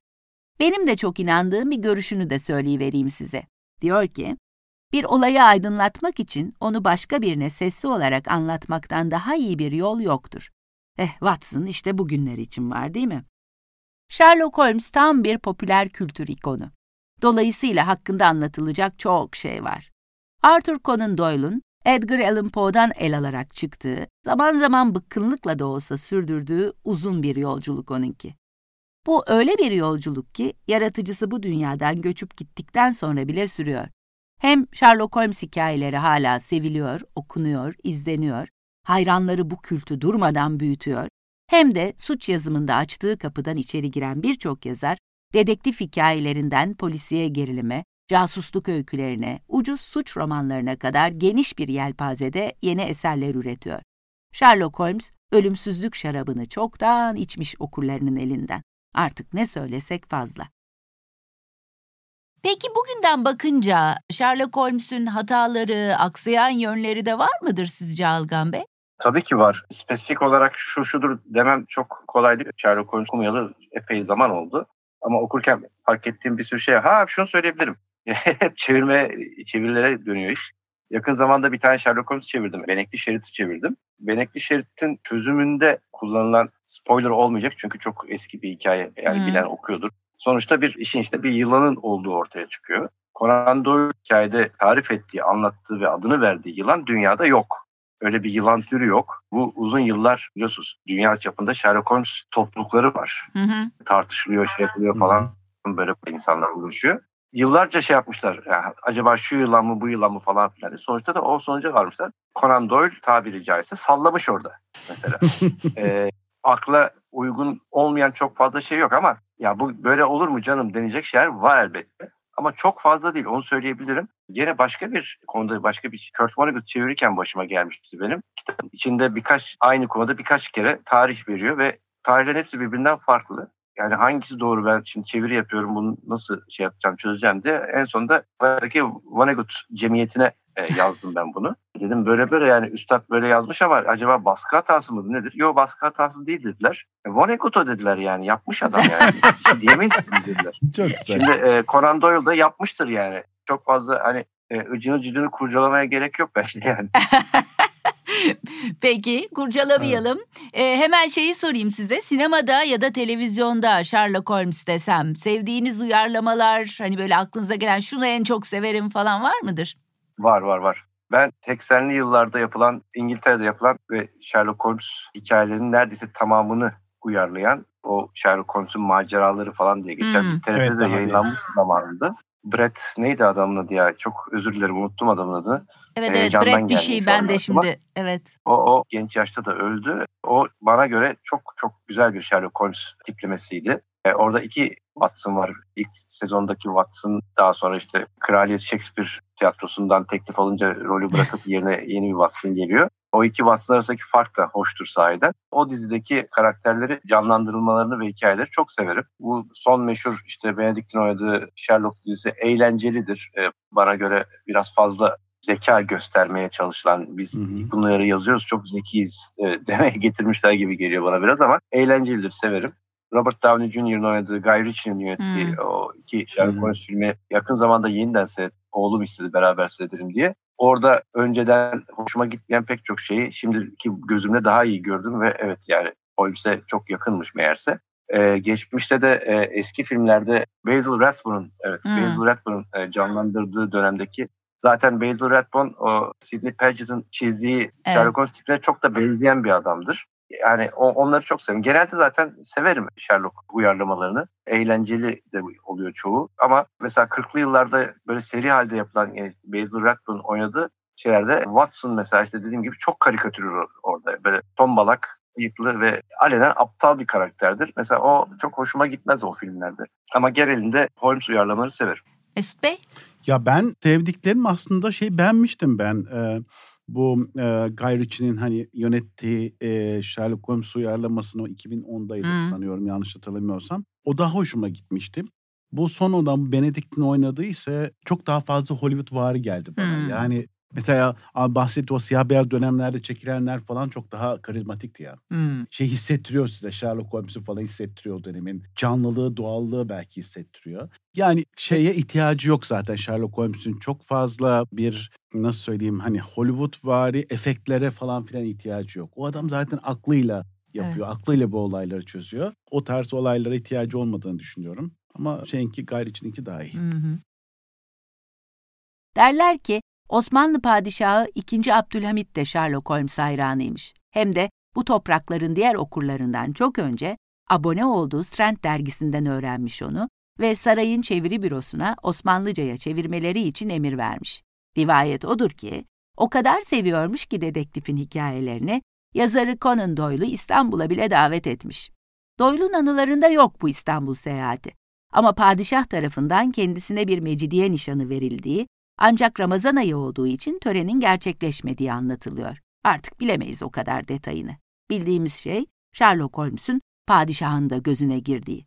Sarayda ikamet etmeyen Osmanlı tebaası ise, bin dokuz yüz sekiz yılında Faik Sabri Duran'ın çevirisiyle okuyabiliyor ilk Holmes hikayesini. Sherlock Holmes ilgi odağı olmayı, çağdaş yorumlarda can bulmayı sürdürüyor. Hakkında araştırmalar yapılıyor, hayran kulüpleri toplanıp bilgiler paylaşıyor. Adamcağızın tüm bu yolculuk boyunca, yani o dört roman, elli altı hikayede kaç kere güldüğünü, mizahi durumlara ve yorumlara kaç değişik biçimde tepki verdiğini de sayıp dökmüşler mesela. Şimdi paylaşacağım sayılar, Nadiren Gülen Adam adlı bir kitaptan. yüz üç kez hafif bir gülümseme belirmiş kahramanımızın dudaklarında. Sadece altmış beş kez doyasıya kahkaha atmış garibim. elli sekiz kez şaka yapmış ciddiyetini bozmak pahasına da olsa. Tam otuz bir kez kıkır kıkır kıkırdamış. İşte böyle sürüyor liste. İnsan bir kere Sherlock Holmes gibi ünlü olmaya görsün. Her hareketi göz önünde yaşanıyor.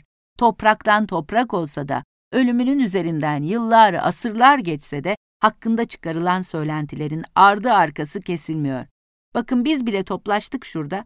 Yok göz mü kırpmış, yok havaya mı fırlamış, onun bile dökümünü çıkarıyoruz. Bırakalım bunları efendim, bırakalım. Biz yine onun zekasına şapka çıkartalım. Sherlock Holmes hikaye ve romanlarına açıklamalı notlarıyla okuru bilgi bombardımanına tutan üç ciltlik Everest Yayınları baskısıyla döndüm. Kitapların çevirmenleri Berrak Göçer ve Kaya Genç. Ama kitapçı raflarında birçok yayın evinin Sherlock Holmes baskısını bulmak mümkün. Storytel nokta t r'den de dinleyebilirsiniz. Hatta yakın zamanda daha çağdaş bir yorum da katıldı sesli kitap listesine, Becoming Sherlock. Bu arada bölümü açarken okuduğum satırların Kızıl Soruşturma adlı romandan olduğunu zaten söylemiştim. Ama diğer okuduğum metinlerin içindeki küçük ipuçlarını kaçıranlar için hangi eserlerden olduğunu belirtmeden geçmeyeyim. İkinci alıntı Bohemia'da Skandal'dan, üçüncü de Baskerville'lerin Köpeğinden ya da bazı çevirmenlere göre Baskerville'lerin Tazısından. Bölüm konuklarım da sevgili Mesut Demirbilek ve Algan Sezgin Türedi'ydi. Mesut Bey'le onun ilk kitabı Cinayet Sohbetlerini yayına hazırlarken tanışmıştık. Onur Akan'ın sorularıyla şekillenen bu kitapların ikincisi de geldi daha sonra. Hepimiz katiliz. Doğrusu eski bir emniyet müdürünün kendine çizdiği bu yeni yol beni her zaman şaşırtmış ve mutlu etmiştir. Algan Sezgin Türedi ise polisiye severlerin yakından tanıdığı bir isim. Katilin meselesi, katilin uşağı, katilin şahidi, maktulün şansı, katilin şeyi gibi kitaplarını hem April Yayıncılık logosuyla kitap evlerinde hem de sesli olarak Storytel'de bulabilirsiniz. Konuklarımın birlikte yazdıkları Kavgas serisinin ilk kitabı Çantacı içinde durum aynı. İkinci kitap Pilot'un henüz sesli versiyonu yok ama yayın evi yine April Yayıncılık. Mesut Bey'e de, Algan Bey'e de ben okuruma katıldıkları ve bu tatlı sohbette bana eşlik ettikleri için çok teşekkür ediyorum. Umarım Sherlock Holmes'e layık olabilmişizdir. Yani onlar polisiye ehli de beni affeder umarım ulu dedektif. Watson, koş desteğe. Sherlock Holmes romanlarını okuyun. Çünkü aklın nelere kadir olduğunu görebilirsiniz. Çünkü aklın sadece kendi başına işe yaramadığını, yanında mutlaka sezginin ve diğer unsurların bulunması gerektiğini de öğrenirsiniz, görürsünüz. Çünkü Sherlock Holmes tek başına akıl değildir. Doktor Watson da sezgisiyle ve diğer insani unsurlarıyla onu tamamlar. Yani evet, Sherlock Holmes okuyun çünkü çok güzel. Ben meslektaşlarıma özellikle diyorum, eski polis meslektaşlarıma Sherlock Holmes okuyun. Çünkü hayata çok daha farklı bakış açıları da var. Yani baktığınız size sadece öğretilenler değil, okullarda öğretilenler değil. Farklı yönlerden bir olaya bakmanın da ne kadar çok meyve vereceğini size anlamanızı sağlar. Zevk alırsınız ya. Şimdi hani normal cinayet normal çözebilirsiniz zaten. Yani zaten belli ortadadır ama bir de o cinayet çözerken bir de zevk almak değil mi? Bir olayı ortaya çıkartıyorsun, bir olayı çözüyorsun. İşte Sherlock Holmes yaklaşımıyla yaklaşırsanız olayı daha da güzel zevk alabilirsiniz. Özellikle meslektaşlarıma söylediğim olay budur. Evet, ben okurumun bir bölümünün daha sonuna geldik. Ama malum okuma serüvenimizin sonu yok. Bana kitap önerilerinizi yazmak isterseniz e-posta adresim ben okurum iki bin yirmi at gmail nokta com. Ama önce benden size küçük bir öneri. Madem dedektif hikayelerinin ilk örneklerine döndük, ve Kasvetli Ev adlı eseriyle Charles Dickens'ın adı geçti, her ne kadar bu açıdan incelememiş olsak da, onun Büyük Umutlar adlı romanını sevgili yazar ve senarist arkadaşım Başar Başaran'la konuştuğumuz bölümü de dinleyebilirsiniz. Tabii daha önce dinlemediyseniz. Ay dinlediyseniz de tekrar da dinleyebilirsiniz. Ve son sözü Sherlock Holmes'ün Son Muamma adlı öyküsüne bırakıyoruz. Hani şu yazarının kahramanından kurtulmak için harekete geçtiği maceraya. Olayın dehşeti karşısında sersemlediğim için kendimi toparlamak adına bir iki dakika öylece durdum. Sonra Holmes'un yöntemlerini hatırlayıp bu trajediye bir anlam verebilmek için onları kullanmaya çalıştım. Ama bu hiç de kolay bir iş değildi. Konuşmamız sırasında patikanın sonuna kadar gitmemiştik ve dağcı sopası durduğumuz yere işaret ediyordu. Siyahımsı toprak aralıksız püsküren su yüzünden her daim yumuşaktı. Bir kuş bile üzerinde iz bırakabilirdi. Patikanın ucuna doğru benden uzaklaşan iki çift ayak izi oldukça açık bir şekilde görünüyordu. Geri dönen ayak izi yoktu. uçtan birkaç metre ötede toprak çamur birikintisine dönüşmüştü ve uçuruma doğru uzayan böğürtlen çalılarıyla eğrelti otları kopmuş, çamura bulanmıştı. Yüzüstü uzanıp fışkıran su zerreciklerinin arasından aşağı baktım. Ben ayrıldığımdan bu yana hava kararmıştı. Artık tek görebildiğim ara ara siyah duvarlardaki nem pırıltıları ve ta uçurumun sonunda dökülen suyun ışıltısıydı. Bağırdım ama kulaklarıma geri gelen yalnızca o yarı insani çığlıktı. Ama dostum ve yoldaşımdan bir selam daha alacaktım. Dağcı sopasının bir kaya parçasına dayalı olduğunu söylemiştim. Bu iri taşın üzerinde parlak bir ışıltı gözüme çarptı. Dikkatle baktım ve bunun Holmes'un yanında taşıdığı gümüş tabakadan geldiğini fark ettim. Onu alınca üzerinde durduğu küçük kare bir kağıt parçası yere uçtu. Defterinden koparılmış ve benim adıma yazılmış üç sayfa vardı. Sanki çalışma odasındaymışçasına düz bir çizgide ve kesin akıcı bir biçimde yazılmış olması karakteriyle ilgili çok şey söylüyordu. Sevgili Watson, size bu satırları aramızdaki meseleleri son kez tartışmak için beni bekleyen Bay Moriarty'nin izniyle yazıyorum. Bana İngiliz polisinden kurtulma ve bizim hareketlerimizden haberdar olma yöntemlerini anlatıyordu. Kendisinin becerilerini takdire değer bulmakta ne kadar haklı olduğumu kanıtlıyorlar. Toplumu varlığının etkilerinden kurtarabileceğim için çok memnunum.